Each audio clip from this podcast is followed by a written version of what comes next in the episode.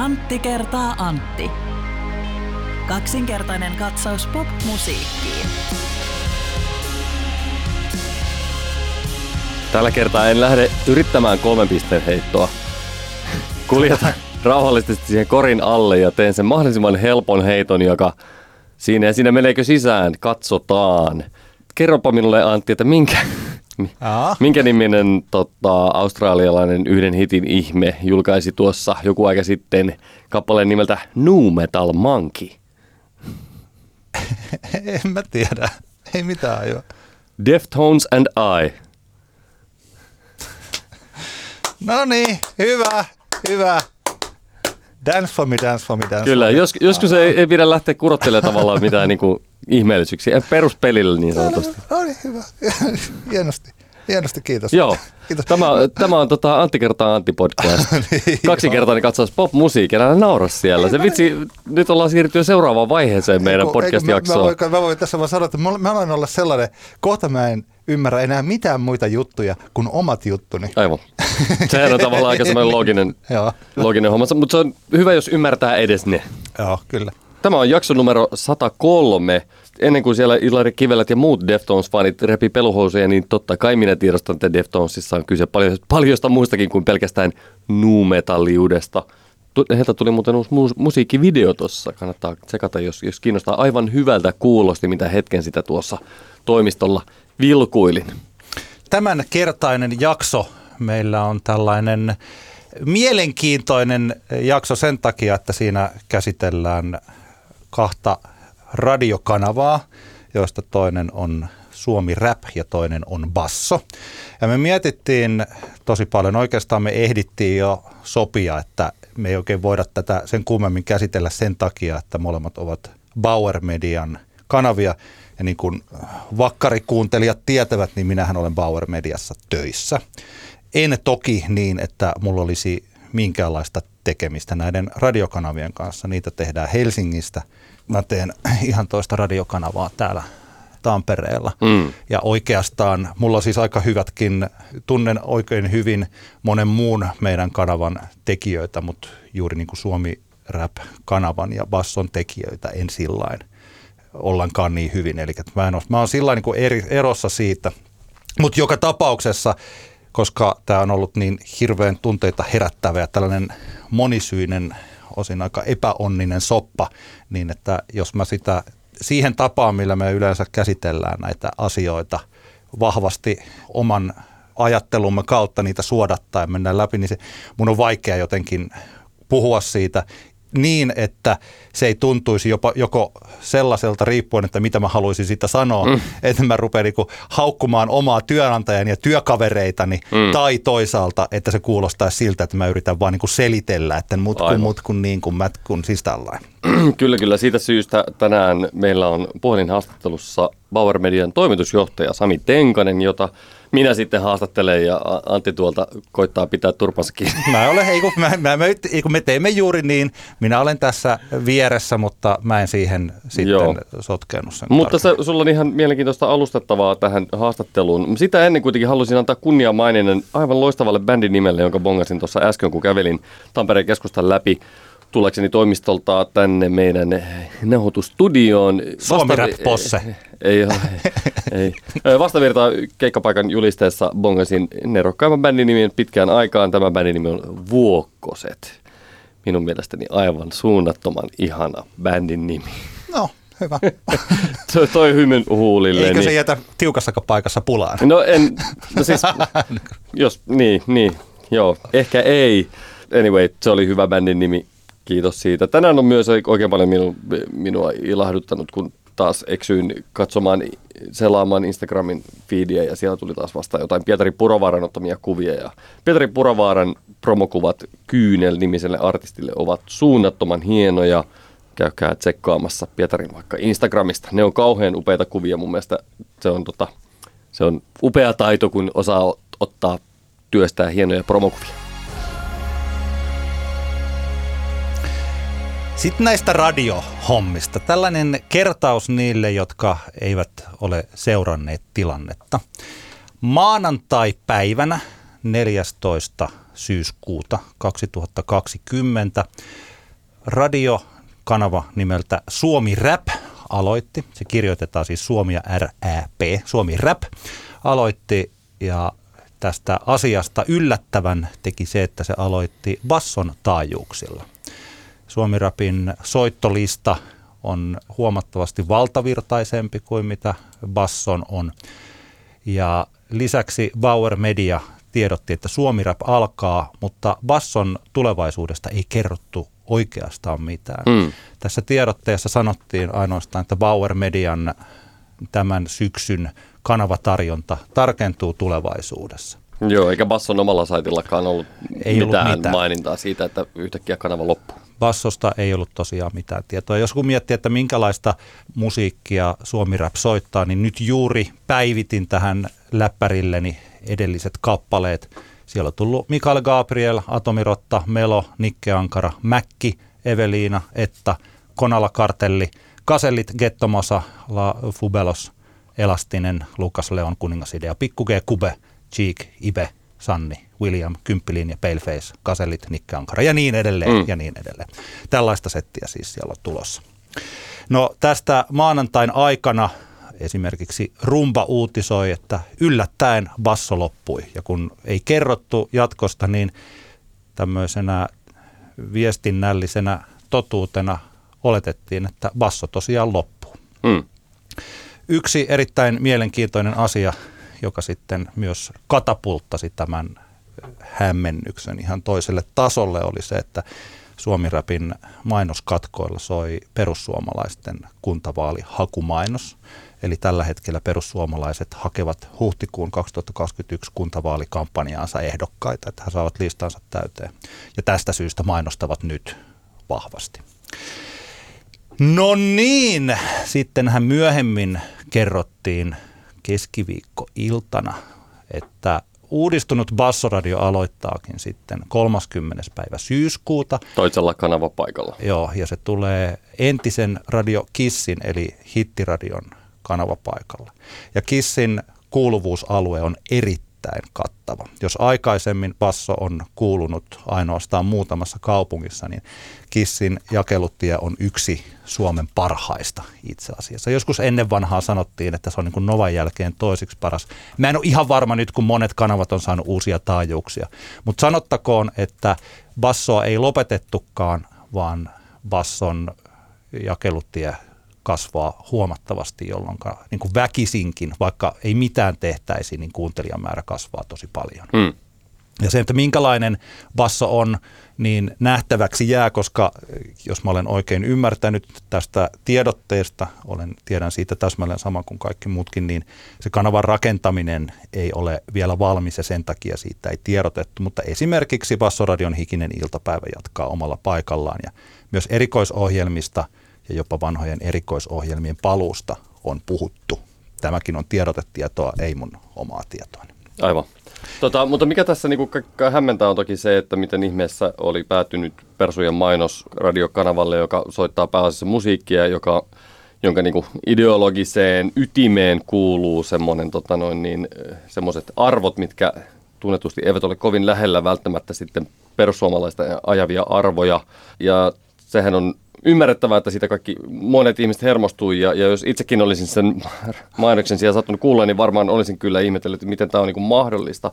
Sulla, sä pystyt, Antti, nyt selittämään tämän, että, että mitä siinä oikein oli, niin kuin, mitä, mitä siinä tapahtui, koska mä seurasin itse vaikka Instagramista tätä keskustelua paljon ja kun se niin kuin hermostus, mikä ihmisillä oli, niin se oli perusteltua juurikin, juurikin siitä syystä, että, että monilla tuli, syntyi se mielikuva, että nyt on otettu kulttuurillista omimista, otettu rap-musaa ja, ja te, tehdään sillä fyrkkaa ja sitten ei välitetä ollenkaan niistä arvoista, mitä hip-hop ja rap-kulttuuriin on sisään rakennettu. Mitä siinä oli niin kuin käytännössä tapahtunut? Ytimessä on se, että perussuomalaiset eivät ole maksaneet Radio Suomi Rap-kanavalle mainonnasta penniäkään. Niin, niin, mutta joo, tämä on vielä aika abstraktia. Miten, miten, miten, miten se on tähän sitä mahdollista, että se mainos sitten kuuluu sieltä? Niin, hyvä. Sitä helposti voisi ajatella, että kun on olemassa vaikka minä perustan lehden ja sitten minä myyn siihen mainontaa ja sitten se mainos tulee sinne, niin mä tiedän, että kenelle on mainontaa myyty ja miten tämä mm. homma toimii. No kaikki mainonta ei toimi tällä tavalla. Mä voisin, ehkä helpoin tapa, millä tämän voi ymmärtää, on se, että on olemassa paljon tällaisia nettisivuja, joissa on Googlen mainospaikka. Mm. Ja siihen Googlen mainosikkunaanhan tulee sellaista mainontaa, mitä Google sinne päräyttää. Joo. Ja meillä esimerkiksi aikanaan Iskelmäradiossa oli hassu tilanne, kun Iskelmän risteilyä mainostavalla kilpailusivulla oli Google-mainospaikka. Ja siinä olikin kilpailevan kanava, eli Suomi-popin risteilymainos mm. siinä kanavalla. Ja sitten sitä piti jär- jotenkin selvittää, että miten me saadaan tämä mainos täältä pois. Kyllä, kyllä. Ja sitten se saatiin jollain tavalla ilmeisesti sieltä pois, että ei me nyt voida meidän kanavalla mm. mainita, meidän netissä mainostaa kilpailijaa. No, Radio Media on suomalaisen kaupallisen radion etujärjestö, johon kuuluu kymmeniä kaupallisia radioita. Mä en ole nyt katsonut listaa, mutta niin kuin lähtökohta perussääntö on se, että kaikki. Joo. Kaikki kanavat kuuluvat sinne. Ja Radiomedialla on sitten vuodessa käytettävänä aika merkittävällä summalla radiomainosaikaa mm. näillä kaikilla kaupallisilla kanavilla. Ja näillä kanavilla Radiomedia on mainostanut, Radiomedia voi myydä sitten omaa mainontaa tai käyttää sitä tiedotus, sitä tilaa sillä tavalla kuin haluaa. Mm. Ja tässä tapauksessa selitetään vielä, eli että joskus vaikkapa Radio yhdeksänsataaviisikymmentäseitsemän soi Punaisen Ristin mainos, ja mäkin olin miettinyt, että onpa hienoa, että Punainen Risti, että me ollaan muuten myyty sinne iso kamppis. Tämä on varmaan mm. sillä tavalla, että mä kuulin, että niin oikeastaan tämä kamppis on sellainen, että meidän firma ei saanutkaan tästä yhtään rahaa, vaikka se oli tosi mittava niin, niin. sen takia, että se oli juuri siinä Radiomedian ikkunassa. No tässähän oli nyt tapahtunut tämmöinen, mitä joku voi tosiaan miettiä, että miten näin pääsee käymään, ja miksi se oli juuri näin, mutta maailma on sellainen, että tuota, nyt yhtä aikaa toisesta suunnasta tuli tämmöinen juttu ja eri suunnasta tämmöinen mm-hmm. juttu. Radiomedia oli siis myynyt perussuomalaisille todella mittavan tämän kampanjan, siis satojen tuhansien mainoskampanjan. Joo. Ja se lähti pyörimään kaikilla Radiomedian kaupallisilla radiokanavilla siihen samaan aikaan. Mä en ottu nyt kuunnellut siis joka ainoata kanavaa silloin maanantaina. Mulle on kerrottu, että se pyöri kaikissa. Esimerkiksi jos mietitään arvopohjaltaan hyvin lähellä Bassoa olevaa, tai tässä tapauksessa Suomi Rapista me ei vielä tiedetä, kun se on niin kuin kanava ei ole oikeastaan vielä käynnistynyt. Niin, niin. niin tota, vaikkapa Radio Helsingillä käsittääkseni pyöri se täsmälleen sama. Okay. Radio yhdeksänsataaviisikymmentäseitsemän pyöri se täsmälleen sama. Ja kaikissa muissakin kaupallisissa radiokanavissa, koska viime viikolla se trafikoitiin sinne. Vielä tällä, että jos joku miettii, että miten siellä kanavan tekijät ei muka tiedä sitä, niin tämä menee tosi tekniseksi asiaksi, ja mä en tiedä kuinka mielenkiintoista tämä on, mutta että esimerkiksi Iskelmää, kun tuossa tekee tuolla studiossa, niin siellä on sellainen pulssi, joka käynnistää ne mainokset, niin Iskelmän aamua, kun mä tein, niin ne mainokset ei kuulu sinne studioon, kun niin, on niin. olemassa eri päin, eri puolilla Suomea. Ja ei näy mitään sellaista syötelistaa, että niin. mikä mainos tulee seuraavana vai? Joo, ei, ei sen takia, että kun on olemassa eri lähettimiä ja sinne myydään vähän eri mainontaa eri niin. paikkoihin, niin tällainen niin kuin paikallinen pulssi, joo, niin joo. se ei kuulu sinne studioon, että mä en edes tiedä, mitä siellä mahdollisesti pyörii, niin. ja siellä pyörii, pyörii tällainen niin sanottu fillibiisi. Okei, nyt Suomi Rapin kohdalla tilanne on nyt lähinnä se, että täältä Tampereelta itse asiassa samasta talosta, missä me nyt ollaan, mm. niin täältä trafikoidaan Bauer Median Suomen mainokset. Okay. Eli että Helsingissä tehdään radiokanava, sitten siellä on tilaa mainoksille, ja Radiomedialta tulee meille se tietty määrä, ja meillä taas trafiikki hoitaa, se tahtoo sanoa, että pyöritetään ne mainokset katkoille ihan sillä tavalla, miten ne on sovittu, että tulee se tietty nuppiluku, mitä on. Mutta onko siellä joku yksi ihminen, joka niinku painelee niitä, heittelee niitä mainos, mainoksia sinne? Siellä on tunnusluvut ja toistokerrat ja niin, niin. katsottu sen mukaan, että kuinka aivan. paljon kuuntelijoita. Ja sitten taas täältä trafikoitiin, koska kerta oli sovittu, että, mm. tai tämä ei ole niinku so, siis sopimus, siis Radiomedian niin, niin, mainosikkuna, niin katsotaan, että siellä olisi ihan hyvin voinut olla, jos vaikka Laten makkarakiskalla olisi mm. kuusisataatuhatta euroa pistää tällaiseen mainontaan, niin siellä olisi voinut olla Laten makkarakiska siinä Pikkukeen ja Cheekin välissä. Aivan.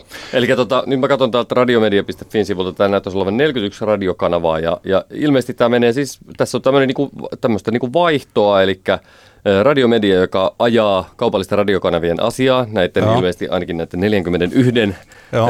jäsenradionsa asiaa, niin he saavat siitä... Siitä hyvästä sitten niin sanotusti näiltä kanavilta mainosaikaa myytäväkseen, joiden Joo. myynnin rahat he pitää. Joo, kyllä. Eli tässä nyt on, siis mä oli paljon Instagramissakin vaikka sitä semmoista niinku ihmiset oli niin kuin vihaisia, halusi olla tästä asiasta niin kuin jollekin niin kuin vihaisia, niin sitten jos jollekin, niin sittenhän tässä voi niin kuin laittaa vaikka Radio Median, ra- radio medi- median johdolle, että, että älkää saatana myykö sille, niille persuille sitä mainosaikaa. Se on, sitten, se, on, se on toinen keskustelu, se on ihan toinen keskustelu, on, mutta on. Pointti vaan tavallaan se, että, että tota, tämmöinen systeemi on olemassa. Tähän tietenkin nivoutuu tietyllä tapaa semmoiseen, niin kuin mikä on jossain määrin munkin mielestä niin kuin kaupallisen radio niin kuin se ongelma, että koska tämä mainokset ovat niin tavallaan kaiken keskiössä, se mainoksista generoituva raha, että se on totta kai se on niin kuin lähtökohtaisesti, niin kuin, siinä on niin kuin ongelmia, jos ajatellaan Kyllä. semmoista niin kuin maailman parantamis- ja maailman paremmaksi tekemis- niin kuin näkökulmaa, mutta kaupalliset radiot nyt vaan toimivat tällä tavalla. Ja, ja, tota... ja kyllähän näistä, siis tällaisista, mun mielestä siis ihmiset saavat, ja omalla tavalla heidän pitääkin olla erittäin tietoisia siitä, että mitkä tahot mainostavat. Esimerkiksi Hesarihan on ollut tällaisen saman tyylisten keskustelujen kohteena, kyllä, kyllä. kun puhutaan jostain tällaisesta kiinalaisesta propagandaksi katsottavasta asiasta. Tai jopa aikanaan muistan, että oli uutinen se, että perussuomalaiset ostivat omalle välikysymykselleen Hesarista sivun kokoisen mainoksen. Niin, niin. Mutta ehkä me jossain kohtaa tässä nyt tullaan vielä siihen, että radio on mun mielestäni ihan erilainen media kuin mikään muu media. Ja voin niin, puhua siitä, siitä tuonnempana, että miksi juuri radio ja miksi juuri tähän. Tähän liittyy tosi paljon muutakin. Mm. Sanomalehti katsotaan, näin niin kuin lyhyesti, mun mielestä sanomalehti katsotaan, että sanomalehti on sanomalehti, mm. kun taas radiokanava on enemmän identiteetin peili. Kyllä, kyllä. Ja siis sen tyylinen.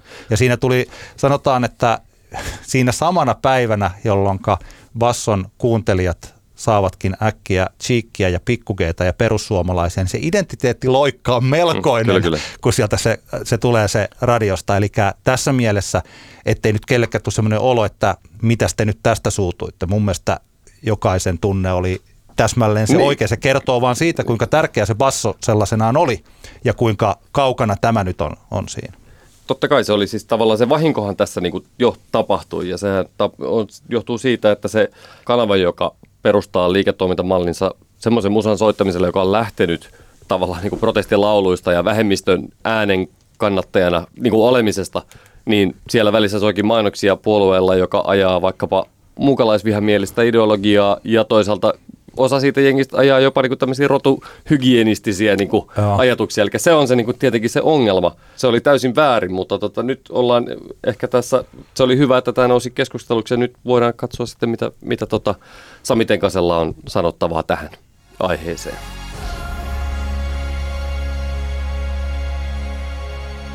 Bauer Median toimitusjohtaja Sami Tenkanen. Kiitos paljon Sami, kun pääsit meidän haastateltavaksi. Kiitos, kiitos. Tämä on ihan... Sanotaan niin, että haastatteluja on tällä viikolla jonkun verran ollut. No niin, mä vähän arvelin. Ensimmäinen kysymys on se, että kerro minulle, Sami, minkä takia Basson jatkosta ei kerrottu sillä hetkellä, kun Suomi Rap aloitti? Oliko joku strategia siinä vai mitä tapahtui?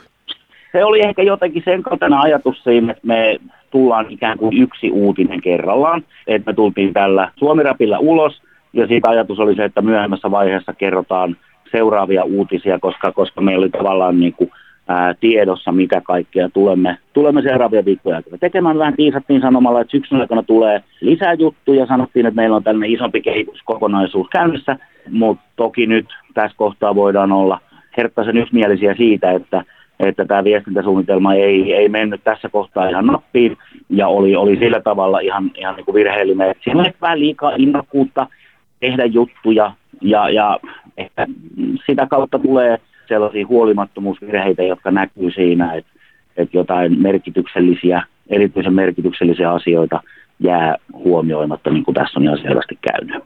Aivan. Seuraava kysymys. Idea siitä, että kun Suomi Rap alkoi soimaan tällä Basson taajuudella, ja silloin kuitenkin niin kuin suhteellisen rajoitettu se, että missä kaikkialla se kuuluu, kun taas sitten tämä kanavapaikka, millä taas Basso tulee al- alkamaan nyt syyskuun lopussa, niin sehän kuuluu paljon laajemmin joka puolella Suomea. Mikä logiikka tässä oli? Miksi Basson ei annettu olla vanhoilla taajuuksilla ja Suomi-räppiä tehty niin kuin valtakunnalliseksi? Tässä on niin kuin tavallaan se ristiriita tuntuu siitä, kun me tiedetään, että Bassolla ei kuitenkaan ihan hirveästi niitä kuuntelijoita ollut. Ja taas toisaalta tämä Suomi-rap-konsepti, siinä on hirveä niin kuin kaupallinen potentiaali, koska sitä musiikkia vaan yksinkertaisesti kuunnellaan niin, kuin, niin hirveän paljon nykypäivänä, niin tuntuu tämmöiseltä ristiriitaiselta tämä ratkaisu? Siis totta kai ollaan käyty paljon keskusteluja siitä, että miten tämä kokonaisuus, niin kuin, mutta se meidän ajatus on, on ehkä niin, että, että tällainen kanava, kuten nyt niin kuin Suomi Rap, niin se palvelee sitä omaa asiaansa parhaiten, jos se pystyy toimimaan niin, että se altistaa kotimaisen tavallaan niin kuin rap-musiikin ja erityisesti uuden kotimaisen rap-musiikin pariin myös sellaisia kuuntelijoita, jotka sen, sen tavallaan musiikin pariin ei välttämättä aktiivisesti hankkiudu. Et jollain tavalla mä itse toivon, että tämä kanava voisi löytää sellaisen balanssin, että, että vaikkapa esimerkkinä, että, että sen lisäksi, että se on kanava, joka antaa uudelle artistille niin ensimmäisenä sitä media-aikaa, niin se voi olla myös se kanava, jolta joku toinen tyyppi taas kuulee ensimmäisen kerran vaikkapa sanotaan Kupea tai Kledosta tai vaikka Rugerhaueria ja, ja saa tavallaan sitä kautta tuntumaa siihen, että suomiräppiä on paljon enemmän ja paljon laajemmin kuin isoimman suomiräp-hittimusiikin ulkopuolella. Niin kuin, et, et, et, et jos me olisi oltu valtavan isossa verkossa senkaan, niin silloin me en olisi ehkä joutunut toimimaan tavallaan niin kuin sellaisten rajoittavampien lainalaisuuksien sisällä. Mutta sitten sen toisen kysymykseen, me kyllä uskotaan vahvasti siihen, että et niinku rap, hip-hop, R and B on siinä määrin merkittävä ja, ja omalla tavallaan niinku iso musagenre, että kuuntelijoita sen kaltaiselle musiikille ja sen kaltaiselle radiolle, sellaisia tyyppejä, jotka on niinku jo kaksikymmentä vuotta jollain tavalla kasvanut sen musiikin parissa, tai on tulleet viisi vuotta sitten, niin ihan siis tavallaan hain silleen ajatusta siitä, että on ehkä ikäraja vapaakin siinä mielessä, että et, et niitä kuuntelijoita, joilla on kosketuspintaa ja kiinnostusta rap, hip-hop, R and B-musiikkiin, niin niitä löytyy Kuopiosta tai niitä löytyy Rovaniemeltä tai, tai niitä löytyy Loimaalta. Mutta tämä on just tätä, niin kuin sanoit, että etukäteen ei voi koskaan ihan varmasti. Tätä voi olla, että tässä kokonaisuudessa joku toinen ratkaisu olisi ollut vähän turvallisempi, mutta me päätettiin kuitenkin tavallaan lähteä kokeilemaan niin kuin tällä mallilla. Hmm. Ja just sitä kautta, että silloin me annetaan Suomi Rap-kanavalle enemmän vapauksia toimia ikään kuin etkeillä tai, tai olla mukana jonkun artistin tekemisissä ennen kuin se artisti on välttämättä edes breikannut tai, tai välttämättä ei edes breikkaamaan koskaan, niin meillä on kuitenkin mahdollisuus olla niin kuin mukana niissä jutuissa, mutta aika näyttää, olisiko riskittömämpi ratkaisu ollut kuitenkin parempi, en tiedä, toivottavasti ei. Joo, tokihan tästä niin kuin mielenkiinnolla tulee sitten seurattua, että miten toi niin kuin Suomi Rap-kanavan niin kuin profiili kehittyy, koska tällä hetkellähän toki se on vielä aika semmoinen suppeahko se paletti, mitä siellä soi, mutta, mutta to, uskon siihen, että te pyritte tekemään siitä monipuolisen kanavan. Mennään tähän Persun mainoskysymykseen.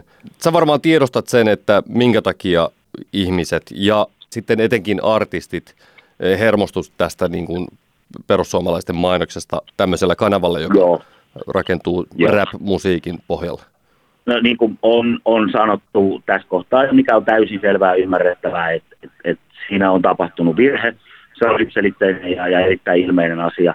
Se kanavasisältö ja mainoksen viesti eivät millään tavalla kohtaa toisiaan. Se on käyty läpi monessa paikassa, mitkä taustat ja, ja mitkä tekijät tähän on vaikuttaneet, mutta vastaus just tuohon, että onko, onko asia ikään kuin, niin kuin ymmärretty ja, ja, ja tiedostettu se, mistä tämä johtuu, niin vastaus on yksiselitteisesti kyllä. Okei.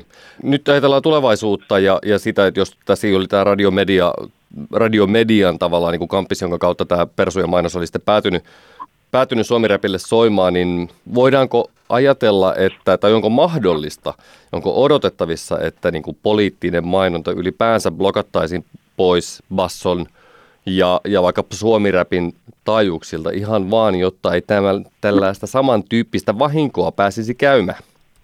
Ja toi on siis, mä Hesarissa kysyttiin tuota samaa ja musta oli niinku todella mielenkiintoinen ja hyvä kysymys. Me oltiin itse asiassa otettu tämä esille heti silloin niinku tiistai-iltana tämä mietintä ja musta tuossa on nähtävissä jonkunnäköinen logiikka sen suhteen, että ehkä niinku musiikkigenreistä niin rap on eniten jossain määrin niin kuin politisoitunutta, joten, joten voiko siinä olla silloin ikään kuin selkeä logiikka sen suhteen, että poliittisten puolueiden mainokset, toki se linjanveto siitä, että mihin, mihin vedetään, mutta vaikka se, että onko se sitten niin, että poliittisten puolueiden mainokset eivät ole siinä ympäristössä, niin se on asia, joka tällä hetkellä on meillä muopiksempien ihmisten työpöydällä, ja siitä tehdään aika nopeakin harkintaa, että miten tämän kanssa tullaan toimimaan, mutta musta se on erittäin relevantti kysymys, ja yksi ihan niin kuin varmasti mahdollisista vaihtoehdoista, että toimittaisiin just tällä tavalla, kun esitit, että tunnistetaan kanavasisällön ja ehkä tässä kohtaa sitten sen niin kuin mainonnan tarkoituksellisuuden ristiriita ja elää sen suhteen joku ratkaisu. Niin, jotenkin itsellä kun tuli toi, tuli toi, toi kohu, kohu syntyi ja mä olin just kuunnellut silloin, kun, mikä se päivä oli, kun Suomi Rap alkoi kuulumaan, oliko se maanantai, niin, niin tota, mm-hmm. mä olin kuunnellut sitä, mä, mä mietin niitä biisejä, joka siellä soi, niin jotenkin tuli, tuli sitten semmoinen olo, että okei, että ne ihmiset, jotka niinku aktiivisesti niinku ha- hakeutuu juuri sen kanavan koremusan kohdalta, niin niitähän se ei välttämättä edes tuommoinen persumainos häiritse, mutta ongelmahan tietenkin, teidän iso ongelmahan täällä tulee, jos niinku artistit alkaa sitä boikotoimaan sitä kanavaa, eli et se, se, se on, se on niinku, totta kai niinku, ongelma on laaja ja monisyinen, mutta tavallaan te, niin kuin kanavan toiminnan kannalta ehkä se, se, se, sitä tilannetta varmaan kannattaa kaikki tavoin välttää, että eturivin artisti alkaa, alkaa estämään teitä soittamasta niiden musaa. Mä mietin sitä, että onko on, on, ilmeisesti siis radiomedian kanssa, kun heitä tulee tota mainossisältöä teidän kanaville, se on ilmeisesti mahdollisuus keskustella sitä, että heidän kanssaan sitä, että, että tota, sopimuksia joo, ja, on ja. mahdollista tehdä sitten sillä tavalla, että, että tietyn tyyppiset mainokset sitten vaan niin kuin ohjataan pois tietyltä kanavilta. Tai sitten varsinkin näin, että se sopimus on jäsenyhtiöiden välinen, eli tai jäsenyhtiö ja radiomedian, eli me voimme määrittää niille mainoksille tavallaan niiden spottien pyörimisen sitten jollekin muulle kanavalle tai jossain muussa ympäristössä. Eli tämä on niin tavallaan tässä kohtaa mahdollista, että me voidaan vapauttaa meidän tapauksessa, kun meillä on useampia kanavia, se mitä Miten, miten voi toimia joku sellainen radioyhtiö, jolla ei ole, niin, niin siitä en osaa ottaa kantaa, että miten, miten ne sopimukset siinä kohtaa, mutta meillä se on mahdollista tunnistaa ää, ristiriita ja, ja, ja sen jälkeen tehdä niin kuin sijoitteluja niiden mainosten suhteen, niin että ne ei pyöri siinä ympäristössä, missä ristiriita on näin ilmeinen. Niin just, okei. Okay. Ainakin Redrama ja Elastinen tuli julki sen suhteen, että he olivat olleet teihin tota noin, keskusteluyhteydessä nyt tämän niin persumainoskohun tiimoilta. Voiko se kertoa yhtään, minkälaisia keskusteluja siellä käytiin, minkälaisia asioita? Oliko ne näitä samoja juttuja, mitä Redrama ja Elastinen vaikka nosti, nosti esille, vai osaksi kertoa keskustelujen sisällöstä? Mä, mä en ole tätä Redraman kohtausta tai, tai tätä, en, en ole, mutta sen Elastisen näin. Ja, ja tota, en, mä en ehkä lähde niihin, niihin keskusteluihin, mitä taisi sillä tavalla yksityisesti avaamaan, mutta se yleisellä tasolla, niin mulla on varmaan joku tollainen noin kymmenisen keskustelua, jotka mä oon päässyt käymään, ja siis on valtava kiitollinen siitä niille artisteille, jotka on antanut ikään kuin mahdollisuuden käydä tämän kokonaisuuden läpi, kertoo ne, ne taustat, ne juurisyyt, ja kertoo sitten tavallaan niin kuin siitä, että mitä, mikä on meidän motiivit ja mitä me halutaan tehdä. Ja samaan aikaan kuullaan myös näiltä artisteilta sitä, että et mikä meidän merkitys voisi heidän näkökulmastaan olla tälle koko skenelle, ja, ja, ja t- tavallaan niin kuin he on kertoneet, mitkä asiat meidän tulee ottaa huomioon, mitkä kannattaa ottaa huomioon. Nämä on niin kuin äärimmäisen arvokkaita keskusteluja ollut mulle, vaikka mä en ole niin kuin siinä tavallaan sisältötekemisessä mukana, mutta joka tapauksessa ne, on niin kuin, ne, ne avaa mulle tavallaan myös sellaista maailmaa, jossa mä en itse aktiivisesti ole, ja se on aina erittäin olennainen ja hyvä ja mahtava niin kuin oppimisen paikka tutustua johonkin, johonkin sellaiseen asiaan. Ja se on ollut niin kuin erittäin niin kuin silleen hedelmällistä. Me ollaan niin kuin näissä puheluissa, niin, niin mulla on sellainen fiilis jäänyt kaikista puheluista käytännössä, että, että me ollaan päästy ikään kuin, niin kuin yhteiselle, yhteiseen ymmärrykseen siitä, että, että kun me teemme asioita näin, kun me toimimme tällä tavalla, niin silloin me pystymme hyödyntämään, hyödyttämään omalla olemassaolollamme sitä, sitä tavallaan niin kuin skeneä, sitä sidosryhmää ja muuta. Että kun me ollaan päästy avaamaan niitä meidän motiiveita ja tavoitteita myös niille artisteille, kenenkaan on päästy juttelemaan, niin, niin se on ollut, mä uskoisin, molemmin puolin erittäin, erittäin niin kuin hyvä tässä tilanteessa. Okei. Okay.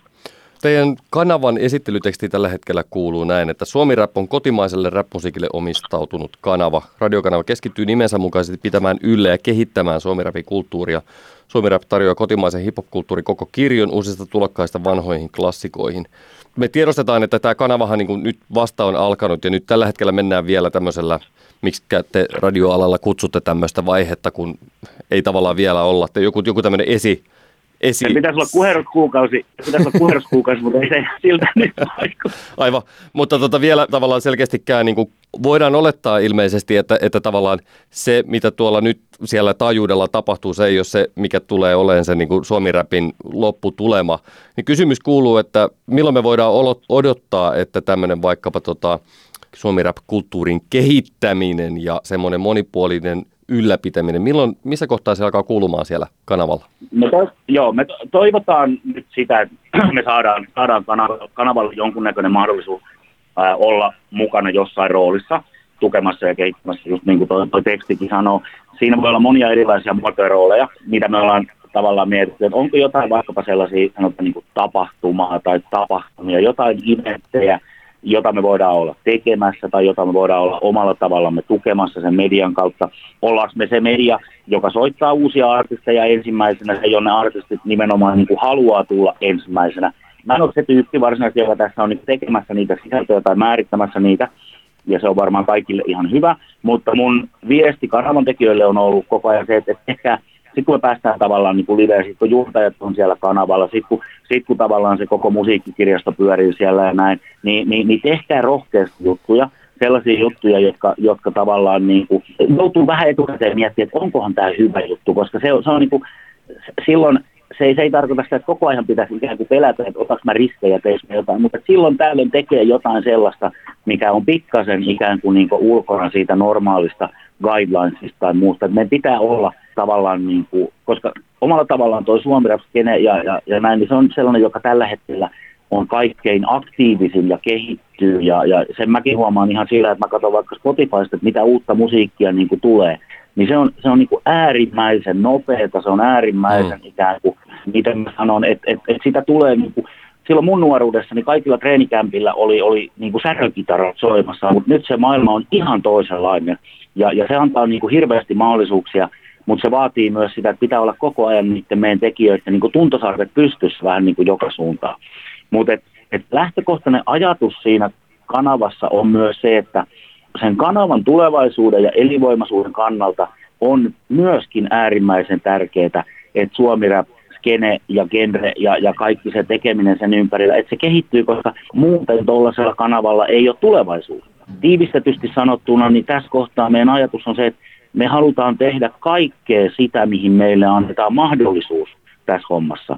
Että millä tahansa tavalla, mikä voi olla ää, kehittämässä ja auttamassa, niin me halutaan tehdä sitä, koska se auttaa ja kehittää ja varmistaa myös sitten kanavan merkityksellisyyden ja olemassaolon tulevaisuudessa. Okei, tähän liittyen monet varmaan nyt silleen niin kuin odottaa sitten, että okei, nyt, nyt sitten seurataan tarkasti, että että miten tämä niinku, tää kanava lähtee kehittymään. Mi- ei välttämättä ehkä niinku, juuri tämänhetkisen tilanteen perusteella pidä semmoisia lopullisia johtopäätöksiä tehdä siitä, että minkälaista sisältö tulee olemaan. Niin mitä sä, osaatko sä sanoa niinku, aikataulullisesti mitään, että missä kohtaan teillä alkaa olemaan niinku, kanavan niinku, se paketti silleen kunnossa, että, että tota, ihmiset voisivat tehdä sitten siinä kohtaa semmoisia niinku, arviointeja siitä, että onko tämä nyt, toteutuuko täällä no, hommat vai ei?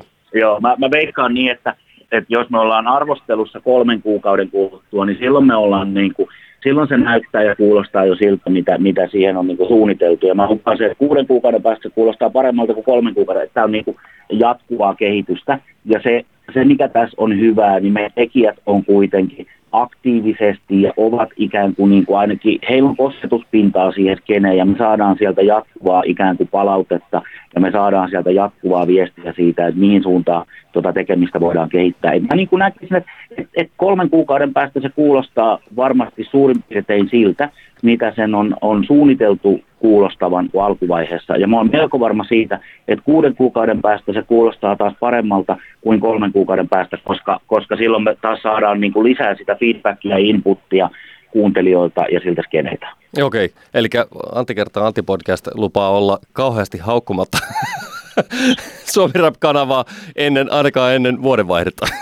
En, siis, saa, saa mummi, ja siis, joo, joo, tämä oli, oli, oli vitsi vaan siis siitä, koska, koska ny, ny, nämä niin keskustelusyklit on niin nopeita ja ihmiset, ihmiset haluaa tietenkin niin kuin kauhean nopeasti niin kuin julistaa jostain jutusta, onko se hyvä vai ei, niin, niin tämä oli vaan vitsi siitä, että, että tota, ehkä tässä nyt lopullisten johtopäätösten tekemistä pitkitetään tuonne vuodenvaihteen paikkeelle. Niin siis musabisneksessä eikö me yleensä niin, että loppujen lopuksi se eka demo oli kaikkein paras, niin, niin radiossa se menee niin, että eka lähetys on yleensä kaikkein paski. Niin. Että niin kuin tavallaan kyllä mä ainakin haluan uskoa siihen, että ihmiset oppii ja kehittyy koko ajan. Et se miten vaikkapa meidän niin kuin juontajat lähtee tekemään sisältöä ja miten meidän niin kuin musiikkipäällikkö operoi ja miten me toimitaan tässä, niin, niin, niin se olisi niin kuin surullinen lähtökohta, jos kehitys kulkisi niin kuin alaspäin ja meistä tulisi huonompia. Mun mielestä on aina niin kuin hyvä ajatus se, että, että niin kuin jokainen kehittyy tekemällä ja, ja haluaa kehittää sitä tekemistä. Eli, eli, eli niin kuin kritiikki on tervetullutta, palaute on tervetullutta, sisältökritiikki on aina ikään kuin asia, joka joo, se tekijöitä vähän sattuu, mutta se kehittää ihan varmasti sitä kokonaisuutta. Sitten on myös ihan mun mielestä reilua sanoa, että sitten kun tekee jotain oikein, niin senkin voi heittää, no tämä oli jo yleisötason keskustelua, mutta sekin on niin kuin pirun hyvä, kun antaa positiivista palautetta. Se vahvistaa taas sitä, minkä itse niin kuin kuuntelijana tai minkä tahansa asian kokijana kokee tarpeelliseksi ja hyväksi asiaksi. Jes, jes, just näin. Mä oon itse seurannut tuolta ja en ole ihan koko ajan pystynyt kuuntelemaan tätä Suomi Rap-kanavaa, mutta seurannut aika tiivistynyt viime, viime päivät tätä tota, no niin, radioplay piste fi kautta Suomi Rap-osoitteesta löytyy esimerkiksi koko ajan päivittyvä lista siitä, että mikä musa teillä siellä soi. Mä oon kiinnittänyt huomioon siihen, siihen, että toisin kuin aika monilla muilla radio, radiokanavilla, niin Suomi Rapilla tällä hetkellä soiva musiikki on yhdeksänkymmentä prosenttisesti miespuolisten artistien esittämää, joka on sinänsä niin kuin, varsinkin kun vertaa muuten radiossa soivaan musiikkiin, niin tässähän ei niin kuin semmoinen sukupuolien välinen yhdenvertaisuus toteudu, toteudu oikein millä tavalla. Ja mä ymmärrän sen logiikan siinä, että, että tällä hetkellä Suomi Rap on vielä, suomalainen rap-musiikki on semmoisessa tilanteessa, että muun sukupuolisten kuin miesten esittämä musiikki ei niin sanotusti hyvin pärjää tuolla radio, kun biisejä testataan radiossa, ja se logiikkahan tulee siitä. Siinä on kuitenkin, niin kuin, eikö vaan, vai väitätkö vastaan? Mi, mi, no, osa, onko muita syitä, minkä takia Suomi Rapilla soi yhdeksänkymmentä yhdeksänkymmentäviisi prosenttisesti miesten tekemä musiikki? Tämä, tämä on mun mielestä oikeasti erittäin relevantti tai hyvä kysymys siinä mielessä, että tämä on yksi niitä asioita, jotka meillä on ollut keskustelussa. A. naisten asema vaikkapa ihan niin kuin rap-lyriikoissa tai, tai näin, että et onko se sellainen asia, että et, onko meillä mahdollisuus jollain tavalla ottaa se, se asia ikään kuin esille, ja, ja mikä, on, mikä on se maailma tai, tai malli, jolla, jolla voidaan, mä en, jälleen kerran mä en ole tekemässä niitä päätöksiä, mutta se on asia, josta, josta mä tiedän, että me ollaan käyty keskustelua niiden, niiden ihmisten parissa, jotka tota, tota tavallaan niin kuin kokonaisuutta tekee, mutta tuohon varsinaiseen niin kuin sun nostamaan pointtiin, niin, niin, niin mulla ei ole tässä kohtaa myöskään riittävästi ymmärrystä, että mä osaisin vastata siihen, minkä takia naisten asema rap-musa, suomi-rap-musaskenessä on sellainen, mikä se on. Ja, ja onko se erityisesti niin kuin korostunut rap-musiikissa ja erityisesti korostunut suomi-rapissa, että miesartistien määrä on niin kuin merkittävästi korkeampi. Mä en tiedä, mistä se johtuu. Mm. Se, onko se suomi-rap-skenessä ikään kuin, niin kuin korostetun selkeä se tasa, jos mietitään, että et, tuleeko vaikkapa, julkaistaanko miesten tekemää musiikkia tai naisten tekemää musiikkia, niin korostuuko tämä ero suomi-rapissa? Kun mulla on semmoinen fiilis, että korostuu. Kyllähän se korostuu, se on ihan päivänselvä. Ja tota, tavallaan tämä on semmoinen niin kuin itseään generoiva ongelma monella tapaa. Blockfest, Blockfestiahan on vuodesta toiseen nostetaan keskusteluun siitä johtuu, että heillä esimerkiksi esi- esiintyjien määrästä niin kuin hirvittävän iso, iso osa on mm. miespuolisia, tai sanotaanko niin, miespuolisia, ja, ja tota, hehän ovat perustelleet sitä sillä, että hehän buukkaavat vain artisteja, jotka ovat suosittuja, ja sille ei ole väliä sitten, onko ne, onko ne miehiä vai naisia, mutta just tavallaan se, se ongelma tuossa argumentaatiossahan on tietenkin se, että sit jos vaan tehdään niin, silloin pönkitetään vallalla olevaa tilannetta, eikä anneta niin kuin muutokselle mahdollisuutta.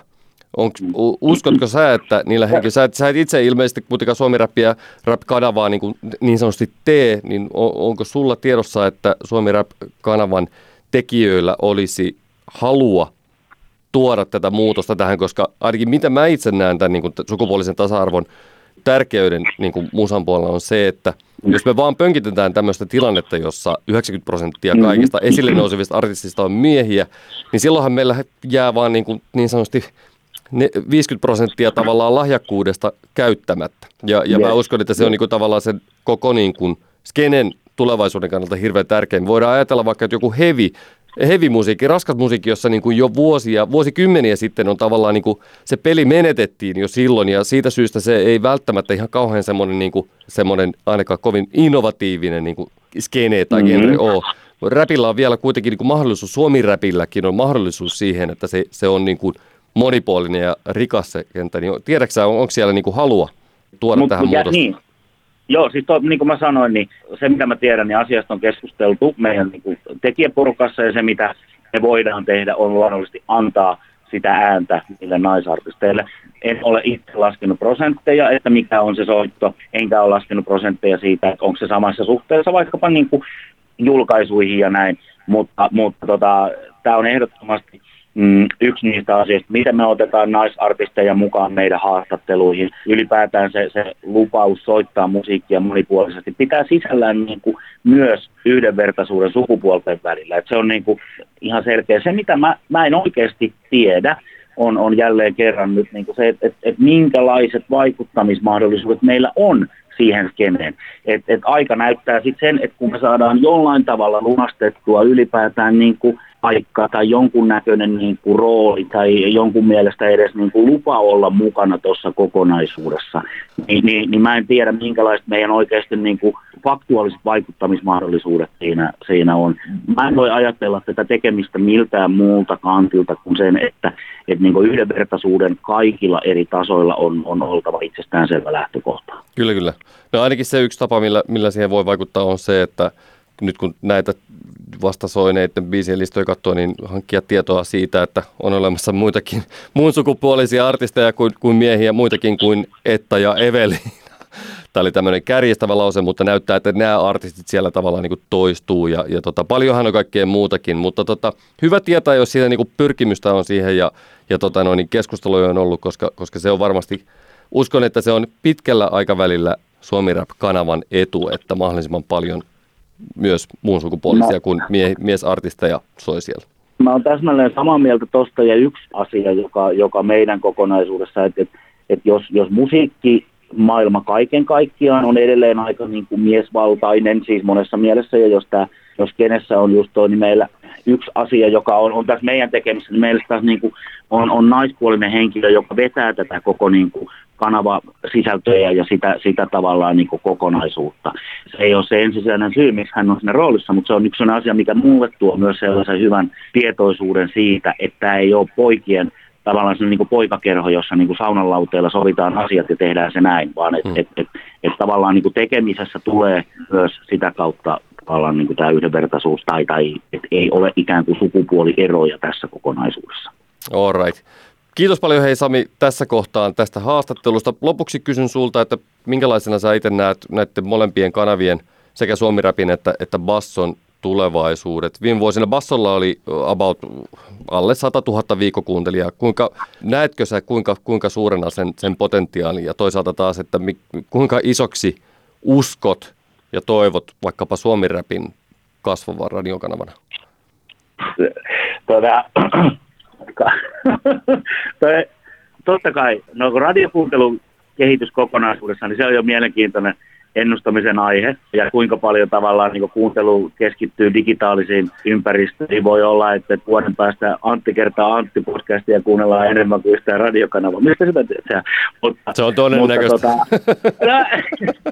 Tota, no, voidaan löydä joku, joku pieni veto tuosta, mutta, mutta siis totta kai me, me halutaan, että meidän kanavat, kun tavallaan tuossa on niinku kaksi kulmaa, että et ei me lähdetä tietenkään niinku kummallakaan näillä kanavalla Radio Novaa haastamaan siinä, että et pitäisi olla niinku Suomen suurin ja, ja, ja Suomen kuunnelu. Et, et me pyritään tuomaan kenttään jotain sellaista, mitä siinä ei ole vielä ollut. Me uskotaan, että näille, näille kanaville löytyy kuuntelijoita. Me uskotaan, että näille kanaville löytyy niin sen verran niinku kuuntelijoita, että sen kanavan tekeminen on motivoivaa myös niille tekijöille, että sen kanavan tavallaan niin kuin merkitys siellä kanavalla soiville artisteille on, on, on, on niin kuin olennainen. Et kuuntelijamäärä tavoitteet on tässä kohtaa vielä vähän liikkuvia, koska se vaikuttaa myös sit kaikki muut asiat markkinassa, että et mitä, mitä muita kanavia ikään kuin tulee jossain, jossain markkinalle, minkälaista kilpailua ja näin poispäin.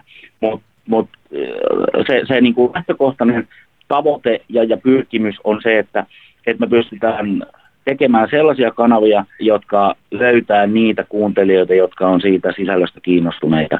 Se, että onko niitä sata viisikymmentätuhatta, kaksisataaviisikymmentätuhatta, kolmesataatuhatta, niin jälleen kerran se voi olla kolmen kuukauden päästä joku numero, kuuden kuukauden päästä jotain ja viiden vuoden päästä jotain muuta. Et siis niin kuin tavallaan, että kuuntelijat sen sitten loppujen lopuksi päättää, onko tämä se kanava, jota he haluaa kuunnella vai onko se joku muu. All right. Ei mulla kuule se kummempaa, niin sanotusti no further questions. Kiitos paljon Sami sulle ja tsemppiä sinne tota noin, niin kaikkien näiden projektien kanssa. Kiitos, kiitos. Kyllä tää tästä. Yes. Vielä moi moi. Muuttuu. Antti kertaa Antti podcastissa. Top Femma-aihe on meidän suosikkilevykauppamme. Joku tätä ehdotti, mutta niitä tuli niin paljon niitä ehdotuksia, että nyt me ei löydetty. Joo, tämä ei ole minun keksimäni juttu, vaan sen, sitä ihan oikeasti joku ehdotti. Kiitos siitä, näitä ehdotuksia tuli tosi paljon ja tämä nyt on tämänkertainen. Sitten jatkuu vähän tuota viime kertaista vinyyliteemaa, niin ö, levykaupat, lempilevykaupat kautta aikain. Jos minä aloitan oman sijani, eli oman listani sieltä viisi. Ei, vaan minä aloitan. Koska okay. Minulla on viidentenä levykauppa, josta tiedän, että se on kuitenkin sinun listalla siellä ylempänä, niin lähdetään siitä. Selvä. Että minulla on numerona viisi Tampereella aikoinaan vaikuttanut levykauppa nimeltä Platta. Se Joo. oli ihana paikka, mutta puhutaan siitä tarkemmin sitten, kun se sinun listallasi pompsahtaa, millä, millä sijoituksella se onkin. Hyvä ajatus, hyvä ajatus. Mulla siellä viisi. Ensinnäkin tämä on aika tämmöinen Trip Down the Memory Lane -lista, koska näistä levykaupoista on jäljellä, näistä top viidestä on jäljellä enää yksi. No mulla on kanssa enää oikeastaan, oikeastaan yksi näistä vaan, se oli toi Platta. tai toi yksi näistä mun myöhäisemmistä on sitten niin kuin tavallaan tämmöisellä vähän uudella inno, innovatiivisella tavalla olemassa, mutta fyysisenä kivijalkakauppana. Niin ei kun eihän Plattaa ole enää olemassa. Niin, niin hei. Niin, joo, anteeksi. Mulla on yksi, joka on olemassa. Se ei ole Platta. Niin. Sori, meni sekaisin. Mutta anna, anna mennä, sun numero viisi. Joo, ja tämä on oikeastaan sellainen levykauppa, jossa Tampereella, kun kahdeksankymmentäluvulla rupesi ensimmäisiä kertoja jostain levyjä ostelemaan, niin silloin elettiin aika hurjaa aikaa. Siis sillain, että tällä kyseisellä levykaupalla, oliko peräti, niitä oli kolme liikettä, siis yksin Tampereella. Ja jossain vaiheessa yksi vaihtui sitten Metal Garden -nimiseksi. Elikkä, oi oi, Metal Garden, huhhuh. Elikkä Epes. Juu. Ja tämä Epesin, aika useasti tulee käytettyä legendaarinen sana vähän sillä, että en tiedä mitä se, minkälaisia legendoja siitä nyt kerrotaan, mm. mutta jos joku levykauppa voi Suomessa sellainen olla, niin se missä nykyään on levykauppa X, niin Epes on ollut siellä. Ja Epes oli yksi seitsemänkymmentäluvulla siis yksi tärkeimpiä levykauppoja Suomessa ylipäänsä. Epesin postimyynti, tämä on ollut se ennen, ennen kuin mitä mä olen levyjä ostanut, mm. niin Epesin postimyynti oli ihan tällainen, että tota, sitä kautta vaikkapa suomalaiset tilasivat sellaisia punk-levyjä tai sellaisia, mitä ei muuten ollut mitään mahdollisuuksia mm. täältä niin kuin muualta ostaa. Ja sitten Epesillä oli tällainen, tosiaan tuossa, mikä se katu olikaan? Kauppakadulla oli Metal Garden ja, ja sitten Kyttälänkadulla toki oli tämä. Tota... Joo, Epes. Ja sitten vielä tuolla Koskarissa Koskikeskuksessa myös oli Mega Epes, joka oli kaikista hienoin paikka. Ja Mega Epesistä tuli ostettua erittäin paljon levyjä. Tämä on ollut sillain ehkä tuossa mulla ala-aste, yläaste sillain, että kun alkoi toi, alkoi olla kuitenkin jonkinlaista pikku viikkorahaa, niin niitä käytin sinne. Epesin myyjiin mulla ei ollut samanlaista henkilökohtaista suhdetta koskaan kuin monen muun levykaupan myyjiä, mutta se on mulla siellä viisi. Joo, mä tein itse tuossa tota, Kyttelänkadun Epesissä T E T-harjoittelun wow. vuonna, oliko se yhdeksänkymmentäviisi vai yhdeksänkymmentäkuusi? Se oli mahtavat kaksi viikkoa. Mä todella olin jotenkin innoissani siitä hommasta ja silloin tuli tutustua myös, tutustuttua myös legendaariseen D J Jassen, joka oli silloin siellä tiskin takana ja ketä siellä nyt, Upi oli siellä töissä ja muita, muita sankareita, jotka, jotka tamperelaiset ehkä, ehkä saattavat tietää tai tunnistaa, mutta kyllä joo, Epes, Epe, Mega Epes oli kyllä kova, kova meistä kanssa. Mulla on neljäntenä tukholmalainen levykauppa, siellä edelleenkin kun tulee käytyä Tukholmassa, niin pakkohan siellä on kaikki levykaupat käydä läpi. Se on se Ruotsin, varsinkin niin kuin Tukholman levykauppatilanne on sillä tavalla ihan erilainen ja se divarikulttuuri sen takia, koska Ruotsiin on aikanaan tullut ihan hirveän paljon enemmän levyjä kuin Suomeen. Käytännössä siis nyt puhutaan niin kuin fyysisesti, albumien niin kuin maahantuonti on ollut ihan erilaista. Ja varmaan ihmisten niin kuin levyjen ostamiskulttuuri, ihmiset on ostanut vaan paljon enemmän levyjä, eli siellä on paljon enemmän levyjä, jotka sitten on kiertänyt ja kiertää edelleen. Ja varsinkin jossain kohtaahan suomalaiset divarinpitäjät teki, varm- teki paljon sitä, ja ehkä tekee vieläkin sitä, että he kävivät tekemässä levynhakureissoja Ruotsin puolelle. joita sitten myy sitten täällä, täällä pienellä voitolla täällä niin kuin Suomessa omissa kaupoissaan. Viimeksi kun Tukholmassa kävin, niin just paikallisen kaverini kanssa juttelin taas levykauppa-asioista hänen kanssaan ja hän oli taas, että voi että kun tämä on niin mennyt niin surkeaksi tämä Tukholman levykauppa, että eihän täällä ole enää yhtään mitään. Ja se, mikä on niin kuin, ei yhtään mitään, tarkoittaa tällä suomalaisesta näkökulmasta aivan käsittämätöntä määrää ihan ah. älyttömän hyviä levykauppoja edelleen. Yleensä suomalaiset, kun ne menee Tukholman levykauppojen suuntaan Södermalmille, mutta Vasastahan on, on kuitenkin ehkä edelleen mielestäni se parempi ja vähän edullisempi, edullisempi tota, levykauppa kaupungin osa. Mutta tämä minun siellä neljä oleva levykauppa on kuitenkin Södermalmilla, eli Sofossa Södermanna Gatanilla sijaitseva An Ideal for Living, joka on tämmöinen niin kuin sisustusliike, divarin ja, ja sitten levydivarin yhdistelmä. Siellä on ihana kellari, tämä hirvittävä määrä vinyyliä siellä, uutta ja käytettyä todella kattavasti, varsinkin tuollaista niin, kuin, niin sanotusti altsurock-osastoa, mutta hirveän paljon kaikenlaista niin kuin punkkia ja elektronista musaa ja todella kattava leffa soundtrack-osio sieltä tulee. Melkein joka, joka reissulla, kun siellä on käynyt, niin on, on oma Goblin-kokoelma kasvanut ainakin yhdellä, yhdellä kappaleella. Se on ehdottomasti suositeltava mesta ja se ei ole mitenkään, mitenkään niin älyttömissä innoissa, kun esimerkiksi otetaan joku, joku Pet Sounds, joka on hieno levykauppa, mutta kyllä mielestäni ainakin mun lompakolle ihan, ihan liian kallis, koska en varsinaisesti mikään semmoinen niin kuin levyihin rahaa sijoittava henkilö ole, vaan haluan ostaa levyjä enemmänkin kuunteluun. Oh. Niin mielestäni tällä hetkellä Tukholman paras levykauppa on An Ideal for Living Södermannagatanilla, Södermalmilla, Tukholmassa. Onko, todella kiva liike. Onko se levykauppa saanut nimensä Joy Divisionin ensimmäisestä E P:stä? No suottapi olla. Varmaksi en tiedä, mutta, mutta jotenkin ehkä voisi kuvitella, että siinä on tämmöinen tämmöinen kela voi, voi olla siinä. Niin, pitäisikö itsekin perustaa sellainen levykauppa, jonka nimi olisi Poliisi pamputtaa taas? Se voisi olla ihan hyvä. Hyvä levykauppa. Mm. Minulla siellä neljä Stupido. Tampereella, kun itse elää, niin totta kai valtaosan niistä levyistä. Ja kun mä olen elänyt tällä alueella sit koko ikäni, mä en ole tommoinen vakabondi kuin Antti Hietala on, joka minne ikinä hän oman lippiksensä laittaa, niin siellä on hänen kotinsa. niin tota... Ei, sä oot siis asunut muuallakin kuin Tampereella, mä nähnyt vähän maailmaa. niin tota, tästä syystä valtaosa mun niistä levykaupoista on siis totta kai täällä Tampereella. Stupido on ollut aina sillain, että jo siinä vaiheessa ennen kuin henkilökohtaisesti tunsin ketään työntekijöitä siellä, niin se oli sellainen paikka. Mulla oli tällainen kiva oma pikku perinne, josta mä en oikein kertonut kellekään koskaan. Paitsi sitten jälkikäteen on kyllä sitten muutaminkin otteisiin sanonut, että aina kun mä menin Helsinkiin, niin totta kai mä kävin Stupidossa, mutta mulla oli tapana aina ostaa sieltä myyjän suosituksesta joku levy. Hmm. Eli mä aina menin sillä lailla, että mä kysyin, että mikä se on niinku uutta hyvää. Ja sitten mä ostin aina sen. Ja sieltä tuli aika hyviä levyjä, sillä sellaisia bändejä, joita en tiennyt. Hmm. Varmaan tällainen kaikista suurin, siis tunnetuin esimerkki, tai tota, siis Phoenixin, siinä yhteen aikaan Stupido oli ottanut Phoenixin debyyttiä sinne, ostanut sisään kauhistuttavan määrän. Joo. Ja se oli just tullut sille, se Phoenix soi siellä, niin mä ostin sen Stupidosta. Se oli yksi tällainen levy. Mm. Niitä oli paljon. Sitten oli kaiken maailman välillä. Sitten kun enemmän oppi, rupesin tekemään blogia ja vähän sen oppi tietää vaikka Pahkalan Aleksia ja siis tällainen, niin sitten sieltä tuli joskus vähän sellaista erilaisia, vaikka Haksan Kloukkia, joka mm. sitten taas on paljon synkeämpää menoja. Kaiken maailman erilaisia levyjä, mutta sellaisia hienoja. Stupido oli aivan mahtava levykauppa. Kyllä.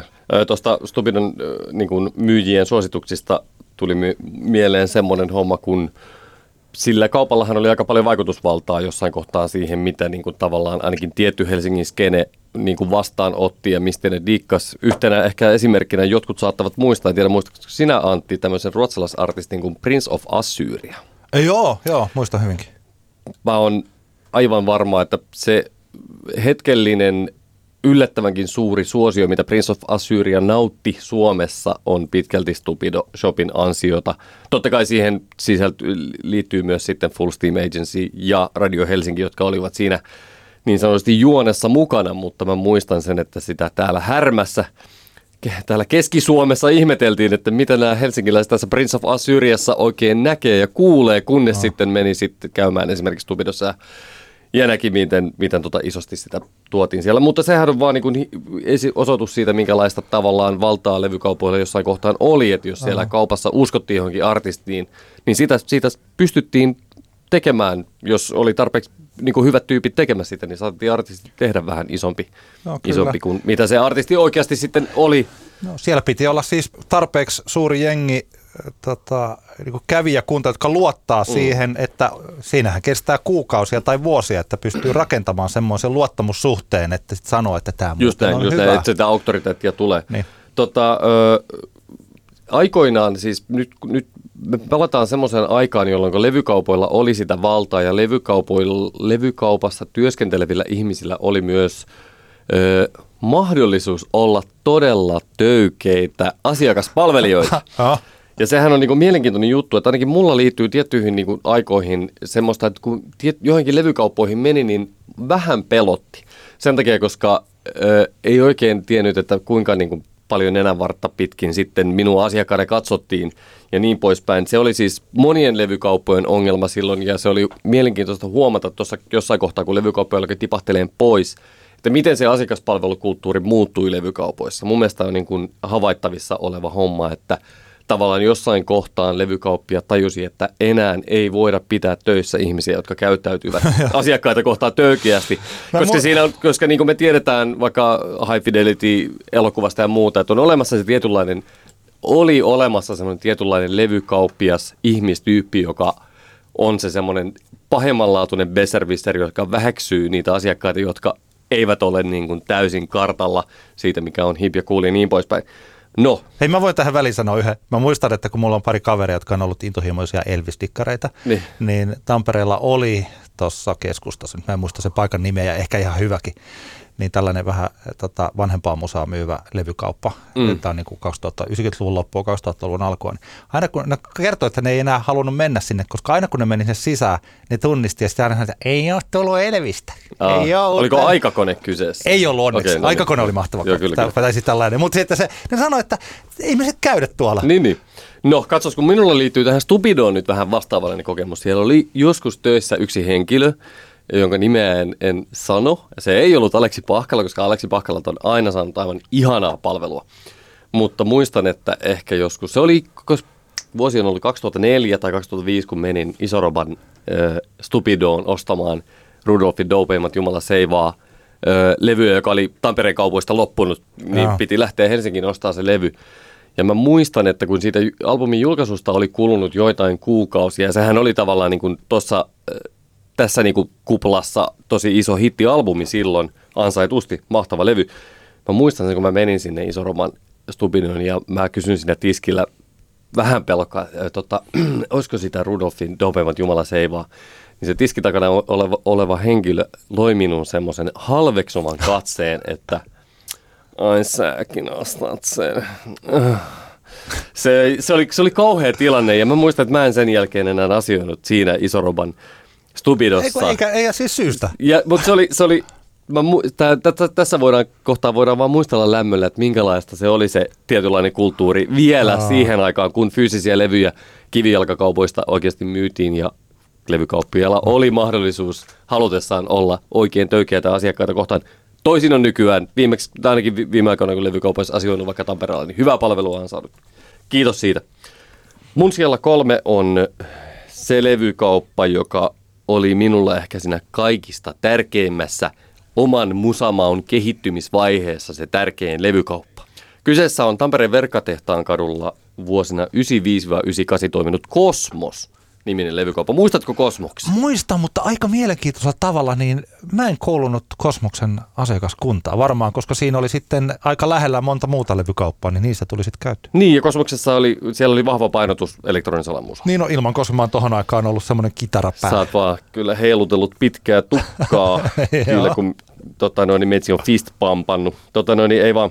Kosmos oli kauppa, jota pyöritti siis Pertti Hakala, Henri Ketotoko ja Komulaisen. Okei, ja, ja se oli tota, siellä oli sitten, mä muistan, tiskin takana oli paljon semmoisia kaikenlaisia tamperelaisia niin kuin elektronisen musan hahmoja, ja, ja se, oli, se, se liittyy juuri siihen vaiheeseen, kun itse niin kuin varsinaisesti aloin ostamaan sitten niin kuin esimerkiksi elektronisen musan makseja niin kuin omalla rahalla kaupasta. Ja, ja Kosmos oli Tampereella ehdottomasti se ykkösmesta niin tehdä, vaikka esimerkiksi Swamp Musicissa oli tosi hyvä cool music tota noin, laari aikoinaan, mutta Kosmos oli kuitenkin siellä. Sieltä mä esimerkiksi ostin ekan Junkka Maxini, joka muuten oli Fotekin Niten Richie Iu. Ei kun, an, anteeksi, Niten Ichi Ryu, Two Swords Technique, erittäin hieno Fotekin tota, drum and bass maxi. Öö, se oli hirveän tärkeä kauppa monella tapaa, koska siellä oli, siellä sai todella hyvää, ainakin minä sain tosi hyvää palvelua aina, ja siellä oli asiantuntevat, asiantuntevat työntekijät, ja, ja siellä oli jotenkin aina hyvä meininki, se oli, se oli just itselle sitä, kun oppi siihen levykauppakulttuuriin, että mennään sinne levykauppaan sisälle, ja sanotaan niitä maksaa, ja sitten niitä saa vähän kuunnellakin siellä, oli teknari oh. siinä, siinä samalla vähän sai hakea pientä tuntumaa niin kuin tekniks-levysoittimen käyttöön, ja, ja tota, se on, siitä on jäänyt hirvittävän lämpimät muistot, ja oikeastaan eniten tässä kaikessa harmittaa se, että silloin kun Kosmos lopetti, niin heillä oli massiiviset loppu, loppuun myynnit siellä, ja he myivät irtaimistoa ja seinillä ole, olevia upeita julisteita ja kaikenlaista muuta sieltä pöys, pois. Ja mä silloin jotenkin missasin, en tiedä olinko, olinko sitten vaan niin persaukinen sillä hetkellä, kun loppu, loppumyynti oli, mutta tota... Mutta se harmittaa, sieltä olisi kaikenlaista ihanaa kyllä tarttunut kyytiin, mutta... Öö, oman elektronisen musan niin kuin tietämyksen ja, ja tota, siihen tykästymisen erittäin semmoisella, semmoisella tärkeänä tekijänä oli Kosmos-levykauppa. Kiitos vaan Pertti, Henkka ja Okke. Mulla jossakin vaiheessa oli vaatekaapissa yksi henkari ja siihen henkariin mä ripustin levykauppojen pussit. Ja yhden levykaupan pusseja saattoi olla siellä siis hirvittävä määrä. Tämä on yläastetta, lukioa, mm. sellaista aikaa. Ja saattoi käydä niin, että sitten jonakin kaunina päivänä ne heitettiin meneen. Ja nyt mua yhä harmittaa, kun olisi tosi ihanaa, että olisi olemassa ne. Hyvä, siis tällaisia Vinskan kokoisia pusseja vaikka mm. Tampereen levykaupoista, koska levykaupoillahan oli näitä omia pusseja. Ja yksi hienoimmista pusseista, aina kun tässä kyseisessä levykaupassa kävi ja sitten pääsi kulkemaan Tampereen kaduilla, niin se on ollut sellainen olo, että nyt mä olen jossain tällaisessa hienossa seurassa, sellaisessa musadikkarien salaseurassa. Ja tämä mun kolmos sijalla näissä levykaupoissa, lempilevykaupoissa, niin Rautatien katu kaksikymmentäkaksi Tampere. Puhelinnumero oli yksi kolme yksi, yksi kolme yksi, neljä neljä kuusi. En muista sitä ulkoa, mutta mä löysin netistä tämän kyseisen levypussin. Mm. Siinä lukee Jukeboss äänilevyjä. Käytettyä ja uutta indiekamaa. Jukeboss oli aivan ihana levykauppa. Siis se oli ehkä enemmän tähän altsu, punk ja metalliin, tai ehkä enemmän, mm. se oli nimenomaisesti siihen keskittynyt levykauppa. Rautatien kadulla Tampereella siis. Mun, siis se on ehkä suurin yksittäinen tämmöinen levykauppaan liittyvä mind blown tilanne, kun mä oon ollut kuudennella luokalla ja siihen aikaan jo kuunnellut musiikkia ja ostanut levyjä ja siis tällainen, niin mulla oli vuotta vanhempia kavereita. Jotenkin aina on ollut paljon enemmän tällaisia yksi vuotta vanhempia kavereita, jopa nykyään mun ehkä niin kuin parhaat kaverit, jotka sitä lapsuudesta, mm. niin on jäänyt paljon enemmän niitä yksi vuotta vanhempia kuin omalta luokalta. Niin tota, mä tämän jengin kanssa menin tonne keskustaa, piti mennä levykauppoihin ja mä en edes tiennyt, että tätä Jukebossia on olemassa. Ja siellä ne sanoi, että mennään sinne Jukebossiin. Ja kun ekaa kertaa menin sinne ja tajusin, että ei juman kautta, että siis täällähän on niinku käytettyjä levyjä. Että nämähän on niinku yhtä, ihan yhtä hyviä kuin ne uudet, paitsi että nämä on tosi paljon halvempia ja täällä on ihan kauheasti kaikkea hienoa. Ja mä muistan jopa, että mitä mä ensimmäisellä ostokerrallani ostin sieltä. Oho. Ja mä ostin Jukebossista kaksi levyä, joista toinen oli Alice Cooperin Trash, Poisonia, Hell is Living Without You ja kova mm. kama. Oliko, oliko Bed of Nails? Oli se, se, se, oli se taitaa olla kanssa. On muuten mahtava levy, Alice Cooper. Ja toinen oli sitten Helloweenin Keeper of the Seven Keys Part kaksi. Mm. Miten kuudesluokkalainen, mitä muuta niin, tarvii? Ja Jukeboss oli todella kauan se mun ihan ykköslevykauppa. Niin se oli se, minne mä menin ekana.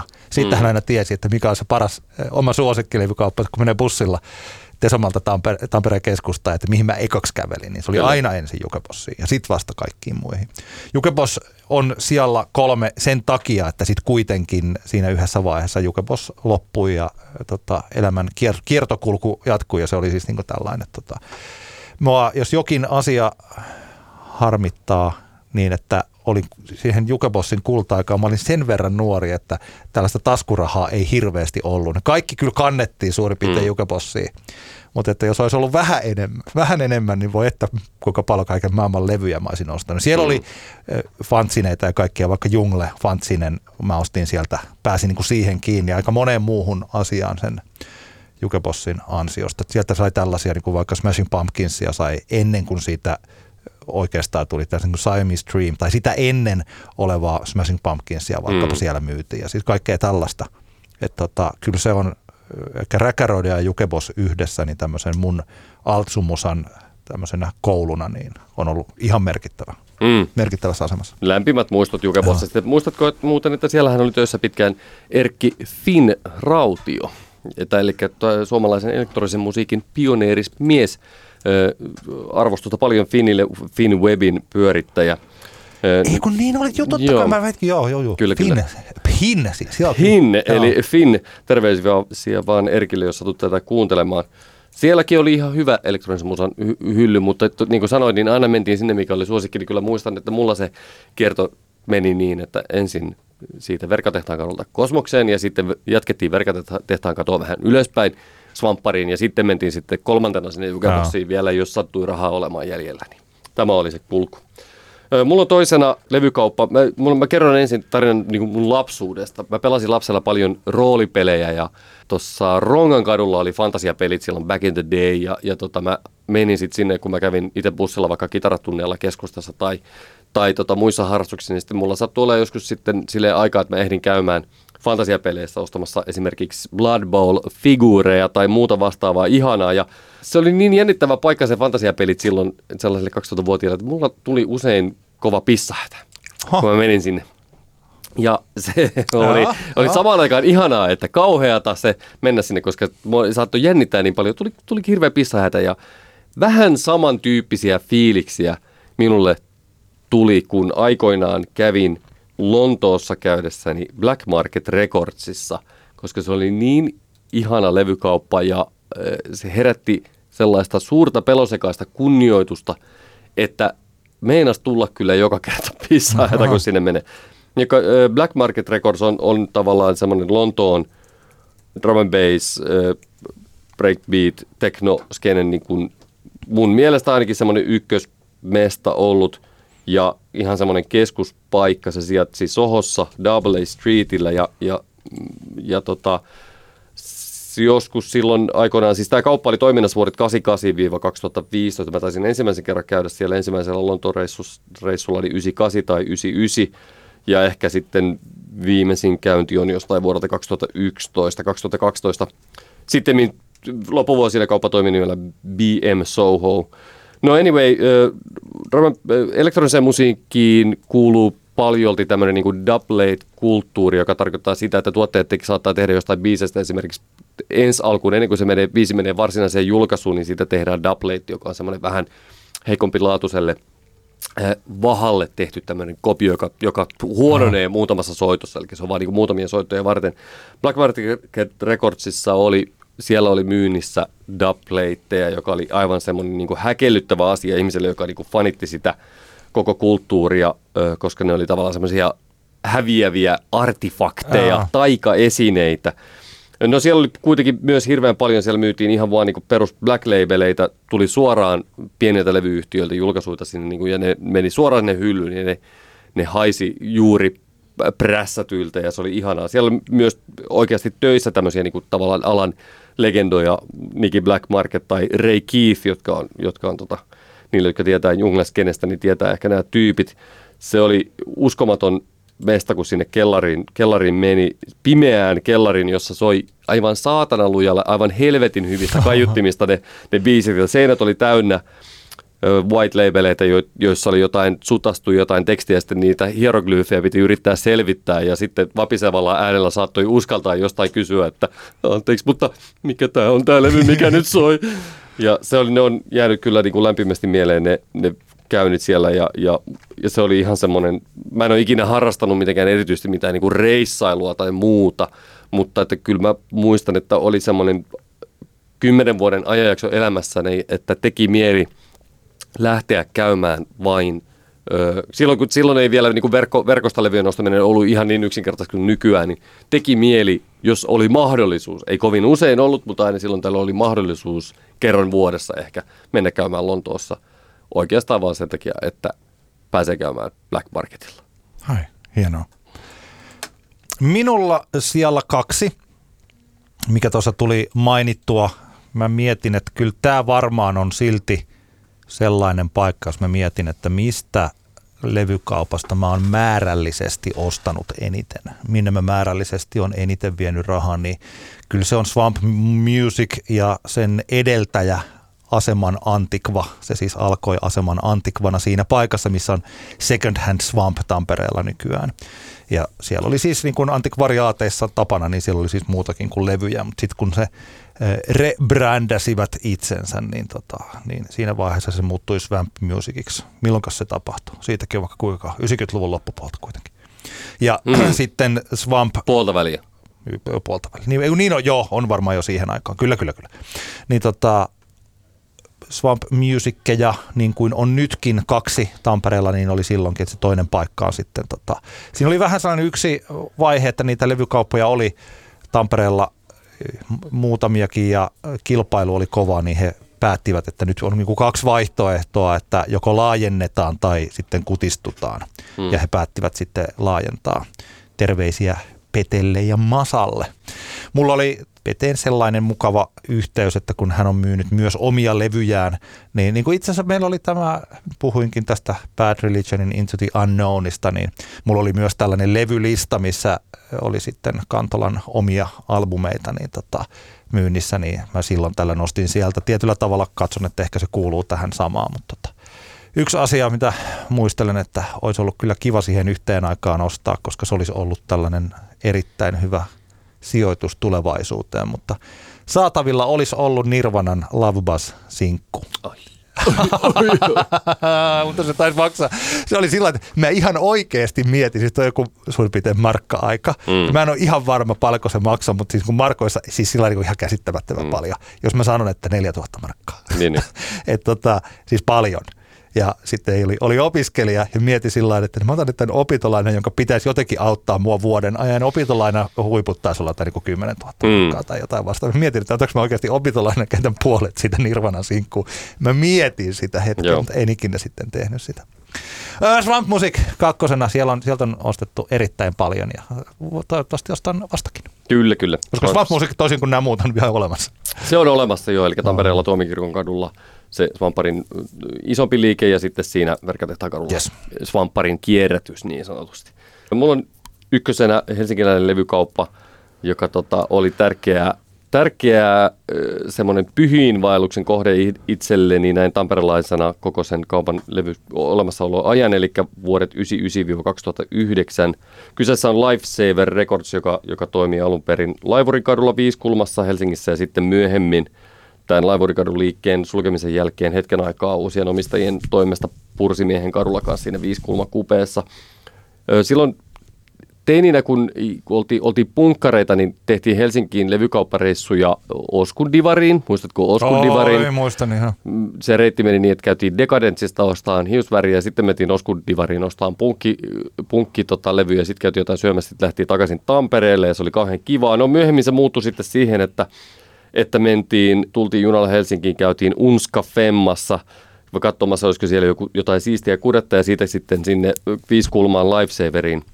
Ja tota, Lifesaver oli, oli kyllä itselle paljon, kaik, hirveän paljon kaikkea muutakin kuin pelkästään levykauppa. Lifesaverilla oli tosi mahtava ja aktiivinen keskustelufoorumi pitkään toiminnassa, joka oli, joka oli tosi tärkeä osa sitä kokonaisuutta. Sinne päivitettiin aina, aina uusia levyjen listat ja siellä käytiin todella...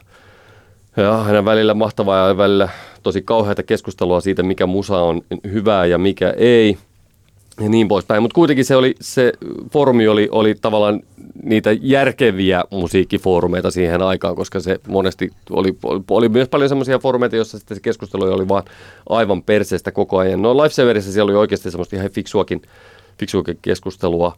Lifesaverin hienouksia oli se, että, että siellä oli tiskin takana myös suunnattoman Tota, asian osaavia, ammattitaitoisia ihmisiä, jotka oli itse syvällä mukana niin kuin tuossa D J-toiminnassa ja siinä skenessä esimerkiksi D J Anonymous, Sampo Axelson ja vaikkapa Pirkka, Pirkka Esko, joka aikoinaan tunnettiin, soitti Junkkaakin D J Adder nimellä ja, ja, tota, ja tota noin, niin, öö, se, oli, se oli hirveän tärkeä kauppa monella tapaa ja se, siellä oli just kans semmoista, että oikeastaan mä sinne meni ja sitten jotenkin sai kiertoteitse kysyttyä siltä henkilöltä, kuka siellä tiskin takana olikaan, että äh, tota, mikäs nyt olisi semmoista hyvää musaa? Ja, oh. ja sitten oikeastaan se, mitä ikinä ne ennen sieltä sanoi, niin se niinku siihen koukkuun yleensä tarttuu. Ja harvemmin joutui pettymään. Muistan, että kaikenlaiset niinku Dilated Peoplesit ja muut on, on niinku omaan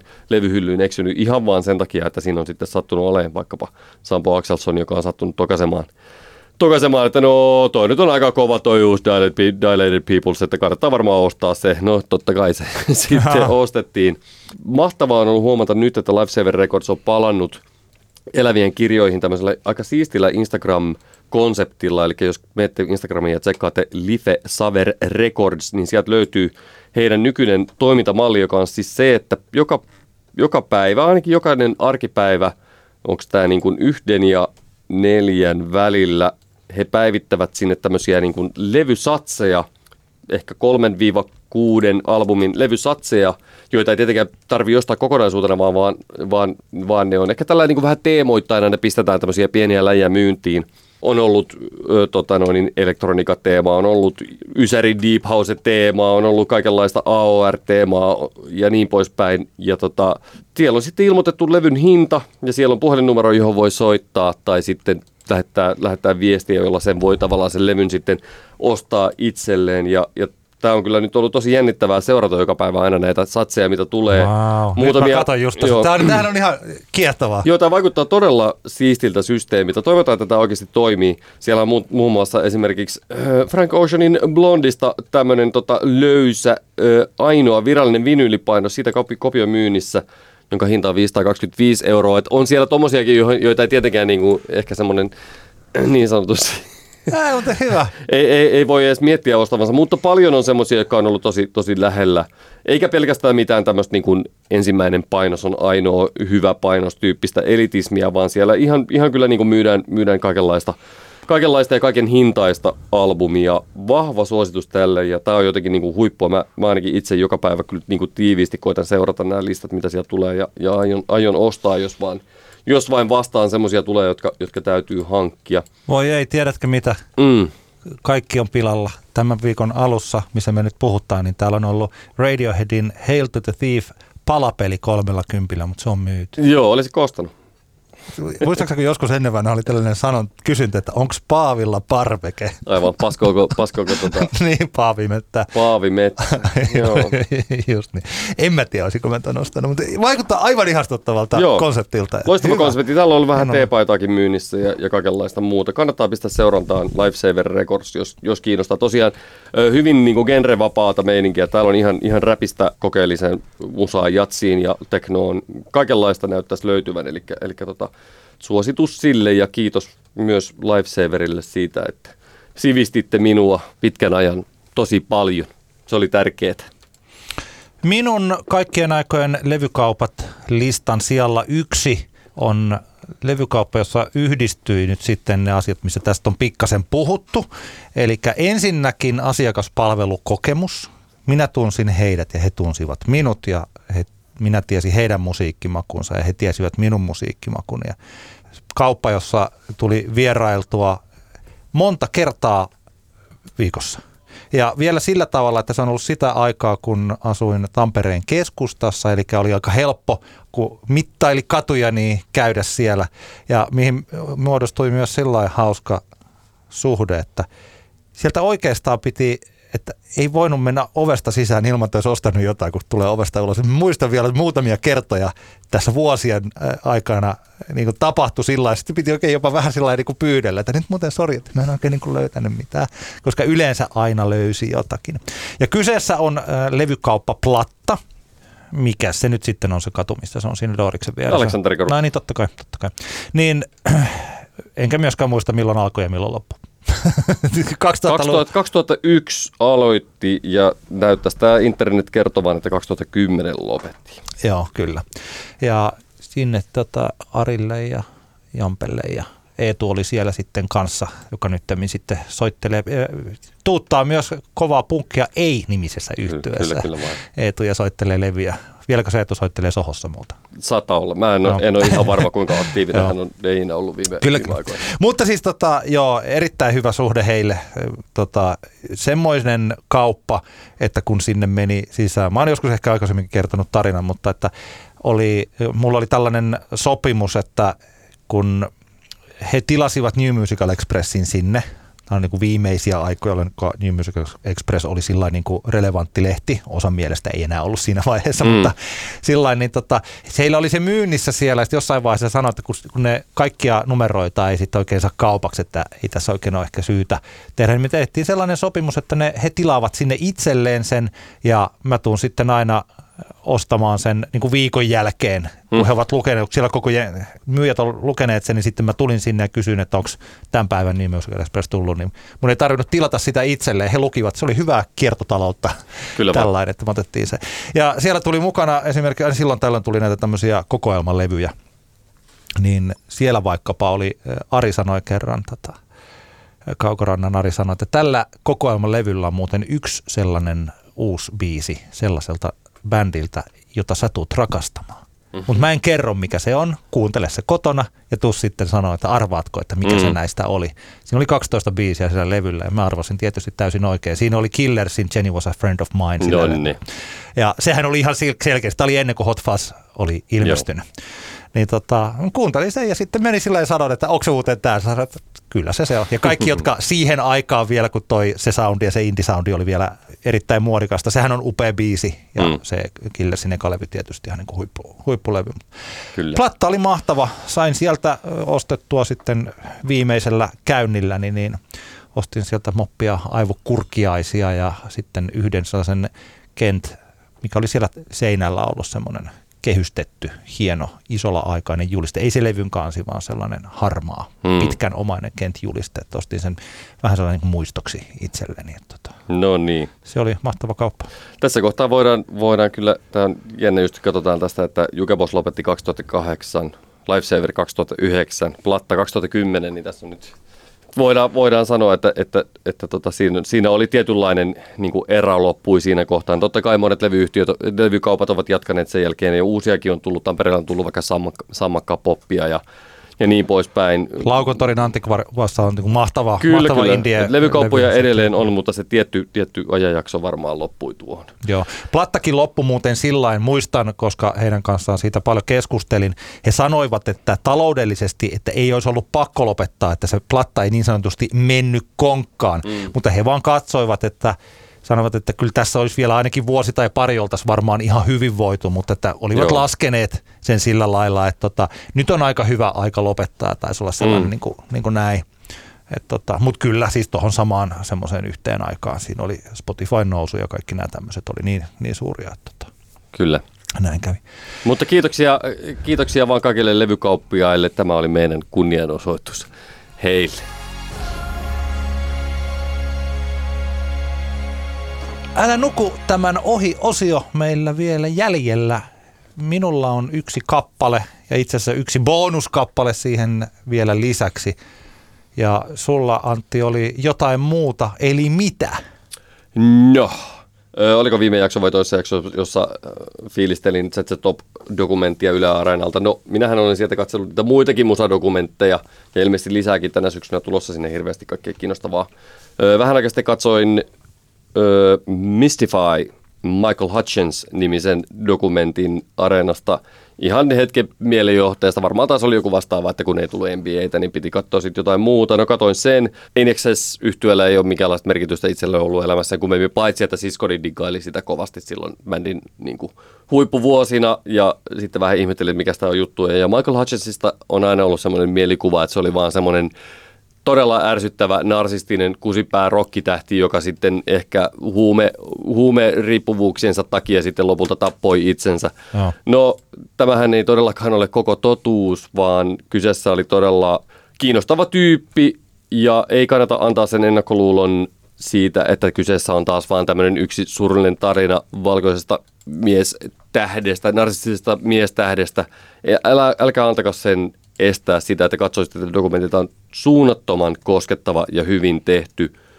Paljon ennennäkemätöntä tavallaan niin kuin kotivideo tai, tai niin kuin arkistomateriaalia sisältävä dokumentti Michael Hutchensin elämästä, joka oli kyllä, tämä on suunnattoman surullinen tarina ja se, se surullisuus on läsnä alusta lähtien, vaikka Michaelin elämässä oli onnellisiakin vaiheita, mutta, mutta tota, todella vahva suositus sille, jos, jos, niin kuin, jos niin kuin yhtään kiinnostaa edes se, että miten tehdään niin kuin hyvä, hyvä tämmöinen niin kuin dokumenttimusa-tyypistä hahmosta. Niin... Kerro, millainen surullinen?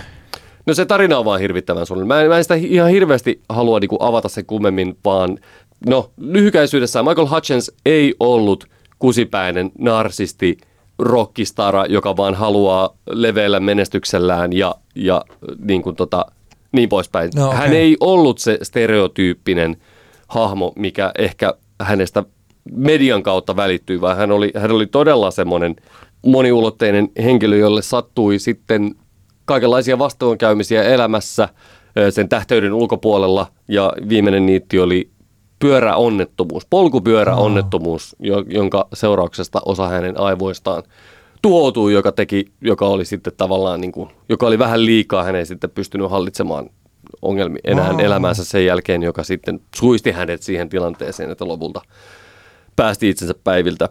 Se kuva, mikä, mikä tässä, mikä tämä dokumentti luo Michael Hutchensista, siitä, niin, niin se on vaan, niin kuin, se oli mulle täysin, täysin uusi juttu ja se on tosi kauniisti kuvattu. Siinä on paljon, paljon tosiaan niin kuin, ö, kotikamerakuvaa Michaelista ja hänen, hänen vaikka niin kuin puolisoistaan, niin, niin tota, kiinnostavaa, kiinnostavaa. En vaan ollut tietoinen, että hän oikeasti oli, oli tämän, tämän tyyppinen hahmo. Joo, hyvä. Ja to, toisena, toisena antona ö, nyt alkoi, viime tiistaina tuli ensimmäinen jakso H B O Nordicilla ö, Luca Guadagninon T V-sarjasta We Are Who We Are. Enpä muista, milloin viimeksi oli samanlaisia odotuksia sisältynyt T V-sarja kohtaan. Okei, okay, Twin Peaksin The Return on, on tietenkin ihan oma juttunsa, mutta, mutta tämä Luca Guadagnino on mun henkilökohtaisia ihan suosikki leffaohjaaja viime vuodelta. Tämä hänen viimeisin putkensa, joka on siis Bigger Splash, Call Me By Your Name ja Suspiria. Se on aika kova putki, ö, kenelle tahansa leffatekijälle olisi. Ihania elokuvia kaikki, ja, ja tota, tämä We Are Who We Are on, on sarja, joka sijoittuu Pohjois-Italiaan Yhdysvaltojen armeijan tukikohtaan, ja ilmeisesti sarjan idea keskiössä on se, että kuinka älytöntä siellä ö, elävien ja kasvavien lasten elämä on, koska siellähän asuu, siellä ne tukikohdat on isoja ja siellä asuu paljon ihan niin kuin perheitä, niin sanotusti normaaleja perheitä, joilla on lapsia ja ne lapset elävät siellä tukikohdan sisällä. Niin tämä tota, sarja, sarja kertoo siitä. Yksi aivan semmoinen totaalisen maaginen kohtaus, joka on ihan semmoista niin kuin signature Guadagninoa mielestäni. Tilanne, jossa on tämmöinen, jossa tämä ö, sarjan päähenkilö, joka on tämmöinen tota, no, niin teinipoika, niin hänen äitinsä siellä ö, tavallaan niin kuin seremoniallisin menoin vihitään tavallaan niin kuin tämän tukikohdan niin kuin komentajaksi, niin se, se, tota, se käsittämätön ö, seremonia ö, yhdistettynä siihen, että tämä poika kuuntelee, kuuntelee kuulokkeesta sen seremonian aikana a, tota, Klaus Nomin Just One Look-kappaletta kuulokkeistaan. Se on maagista televisiota, maagista elokuvaa se kohtaus. Ja, ja tota, paljon muitakin hienoja kohtia, mutta etenkin jotenkin ensimmäisestä jaksosta tämä, tämä kohta tota, oli aivan semmoinen niin kuin häkellyttävä, häkellyttävän hienosti tehty ja ihana. Öö, vielä totta kai sarjasta vaikea sanoa paljoakaan, koska vaan yksi jakso takana, mutta sanotaanko näin, että lähtöasetelma on aika, aika ihana ja herkullinen. Mitäs sulla? Minun varsinainen Älä nuku tämän ohi -kappale on Mummy Powder -yhtyeen Saras Song. Jotkut saattavat muistaa Mummy Powderin yhdeksänkymmentäluvun lopun kaksituhattaluvun alun Puhutko sä nyt siis mummypovderista? Joo, kyllä. Mummy Powder oli hieno bändi. Se oli, se oli sellaista aikaa, että kun joku yhtyi, vielä oli aika iso plussa, jos yhtyi, että kuunteli sillä, että hei, te ei kuulosta suomalaiselta. Ja tota, Mummy Powder teki hienoa musiikkia silloin ja nyt on kaksikymmentäviisivuotisjuhla nyt, tai miten mikä juhla on, mutta kaksikymmentäviisi vuotta yhtyeen, yhtyeen perustamisesta. Janne Lehtinen, joka on ollut aina tosi taitava teki, tekemään ja käsittääkseni tässäkin, että tätä Saras Songia on aika paljon leivottu, että hän on saanut sen sellaiseen kuntoon, että vielä tässä vaiheessa sen haluaa julkaista. Tällainen niin kuin kaksituhattaluvun alkupuolen indie kyllä niin kuin vahvasti tässä sillä kuuluu, että jos tykkää Phoenixista tai Strokesista tai sellaisesta, niin tota, varmaan sillä tykästyy tähän tällaiseen musiikkiin. Tässä on myös takana sellainen hieno asia, että kun, mistä me puhuttiin pikkasen silloin joskus tota Singlerin Sampan musan suhteen ja missä sinäkin sillä levyllä, levyllä tosiaan soitat. Ja siis tällainen, tota, ja Aleksi Pahkala, joka muuten siis, jonka levyyhtiö All That Plaz, kirjoitetaan All That ja P L A Z Z Plaz. Levyyhtiö, katsii tsekata sosiaalisesta mediasta. Että hänkin on sitä, sitä niin kuin kirjoittanut ja käynyt läpi, että tällainen, että pikkasen miettii yli nelikymppisenä, että miksi sitä nyt enää mitään julkaisisi. Ja onko tässä siis sellainen, että onko se parasta ennen päivä mennyt jo ja näillä musiikilla ja siis tällaisella. Että vaikka omalla tavallaan nyt saattaisi olla osaamista paljon enemmän kuin mitä on ollut joskus kaksituhattaluvun alussa, mutta on asettanut itselleen niin korkean riman, että sen yli ei välttämättä enää sillä lailla pääse yhdistettynä siihen, että miettii tosiaan, että onko tässä joku järki. Ja mun mielestä siis se, ja se, mä tunnistan itsessäni vähän sellaista samanlaista asiaa. Se on niin kuin tosi hienoa, että sitten kun joku pääsee sen riman ylitse, että kun musiikki kuitenkin, sit silloin kun puhutaan pelkästään sitä musiikista, niin on kiva, että se kuuluu kaikille, että tuolla voi kahdeksankymmentävuotiaskin saa niin tehdä musiikkia ja julkaista sitä, ja nelikymppinen saa tehdä musiikkia ja julkaista sitä. Ja mä huomaan, että meidän ikäisissä on aika paljon sellaista ajatusta, että me halutaan, ne jotka on niin musaskeinessä vielä jotenkin mukana, niin haluaa olla hirveästi kiinni siinä, mitä niin kuin tapahtuu, mikä on niin kuin coolia ja sitten vähän jotenkin häpeillä, vaikka jos joku, joku kuuntelee kahdeksankymmentäluvun A O R:ää, niin sit sitä, siihen suhtaudutaan sellaisella pienellä tämmöisellä niin kuin huumorilla, että ai, en mä tiedä, onko sulla allekirjoitatko tällaista ajatusta, mutta että jotenkin sillä lailla. No joo, et, et, siksi on niin kuin tosi hienoa, että jos joku julkaisee musiikkia, ihmiset julkaisevat musiikkia, koska mulla on sellainen olo, että moni voisi tehdä sitä, mutta ei vaan enää oikein viitsi. Hmm. Mähän on siis itse sitä mieltä, että jokaisen ihmisen pitäisi kirjoittaa kirja. Joo. Jokaisen ihmisen pitäisi kirjoittaa kirja. Se olisi mun mielestä niin kuin äärimmäisen mielenkiintoista. Aha. Ei mitään, niin kuin, että ei pitää määritelmiä, että kuinka pitkä tai lyhyt sen pitäisi olla tai muuta, mutta kunhan vaan kirjoittaisi jotain. Se olisi musta niin kuin hyvä juttu, se tekisi hyvää kaikille. No tämä, tämä biisi, tämä Mami Mummy Povederin biisihän on tosi huippu ja se on kyllä mahtavaa, miten niin kuin vahvat mieleyhtymät tästä tuli tuohon niin kaksituhattakymmenen era just indien. Phoenixin Wolfgang Amadeus Phoenix, ja nyt just katoin tuossa, että The Strokesin Angles-albumi julkaistiin kaksituhattayksitoista. Tämä menee jotenkin niin kuin ihan siihen, ja tämä on, niin kuin, tämä on tosi onnistunut. Onnistunut kyllä kappale sanoa.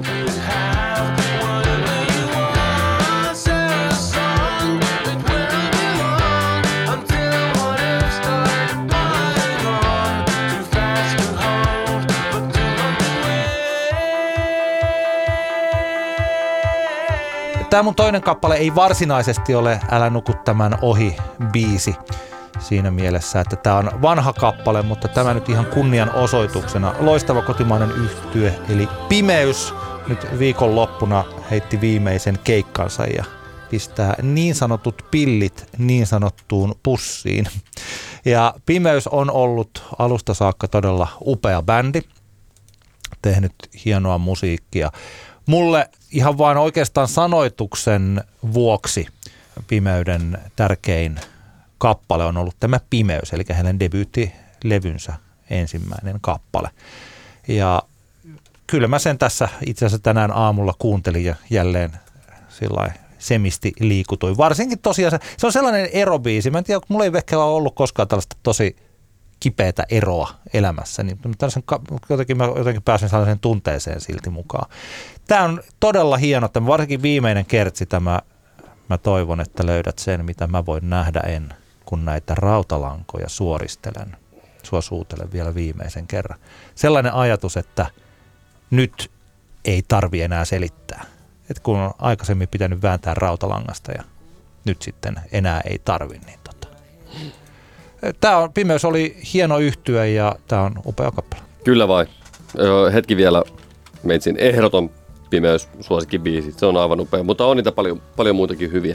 Pikkulinnuthan lauleskelee, että Pimeyden Pekka Nisu lähtee soolouralle, joka on tosi kiinnostavaa. kiinnostavaa. Mun mielestä Pekan ääni on tämän, niin kuin, tämän vuosituhannen persoonallisimpia Suomi-rokin niin kuin saralla.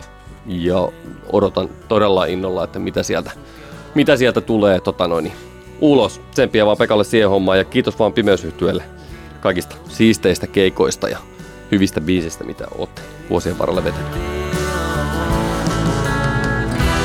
Hei, mä toivon, että löydät sen, mitä mä voin nähdä en. Näitä rautalankoja suoristelen, sua suutelen. Tämä oli Antti kertaa Antti kaksinkertainen katsaus pop-musiikkiin. Kiitoksia jälleen kuuntelusta tänne asti. Kiitos paljon. Sähköpostia voi lähettää anttiaks anttiat gmail piste com ja voi, voi tota noin, niin Instagramissa kommentoida, laittaa meille siellä D M:ää ja niin poispäin. Ja tota, eipä siinä kai sen ihmeempää. Mukavaa viikkoa kaikille. Kiitoksia Tenkasen Samille kommenteista. Katsotaan taas eteenpäin asioissa. Mennään eteenpäin. Mennään eteenpäin monissakin asioissa ja me jatketaan ensi viikolla. Moikka! Hei!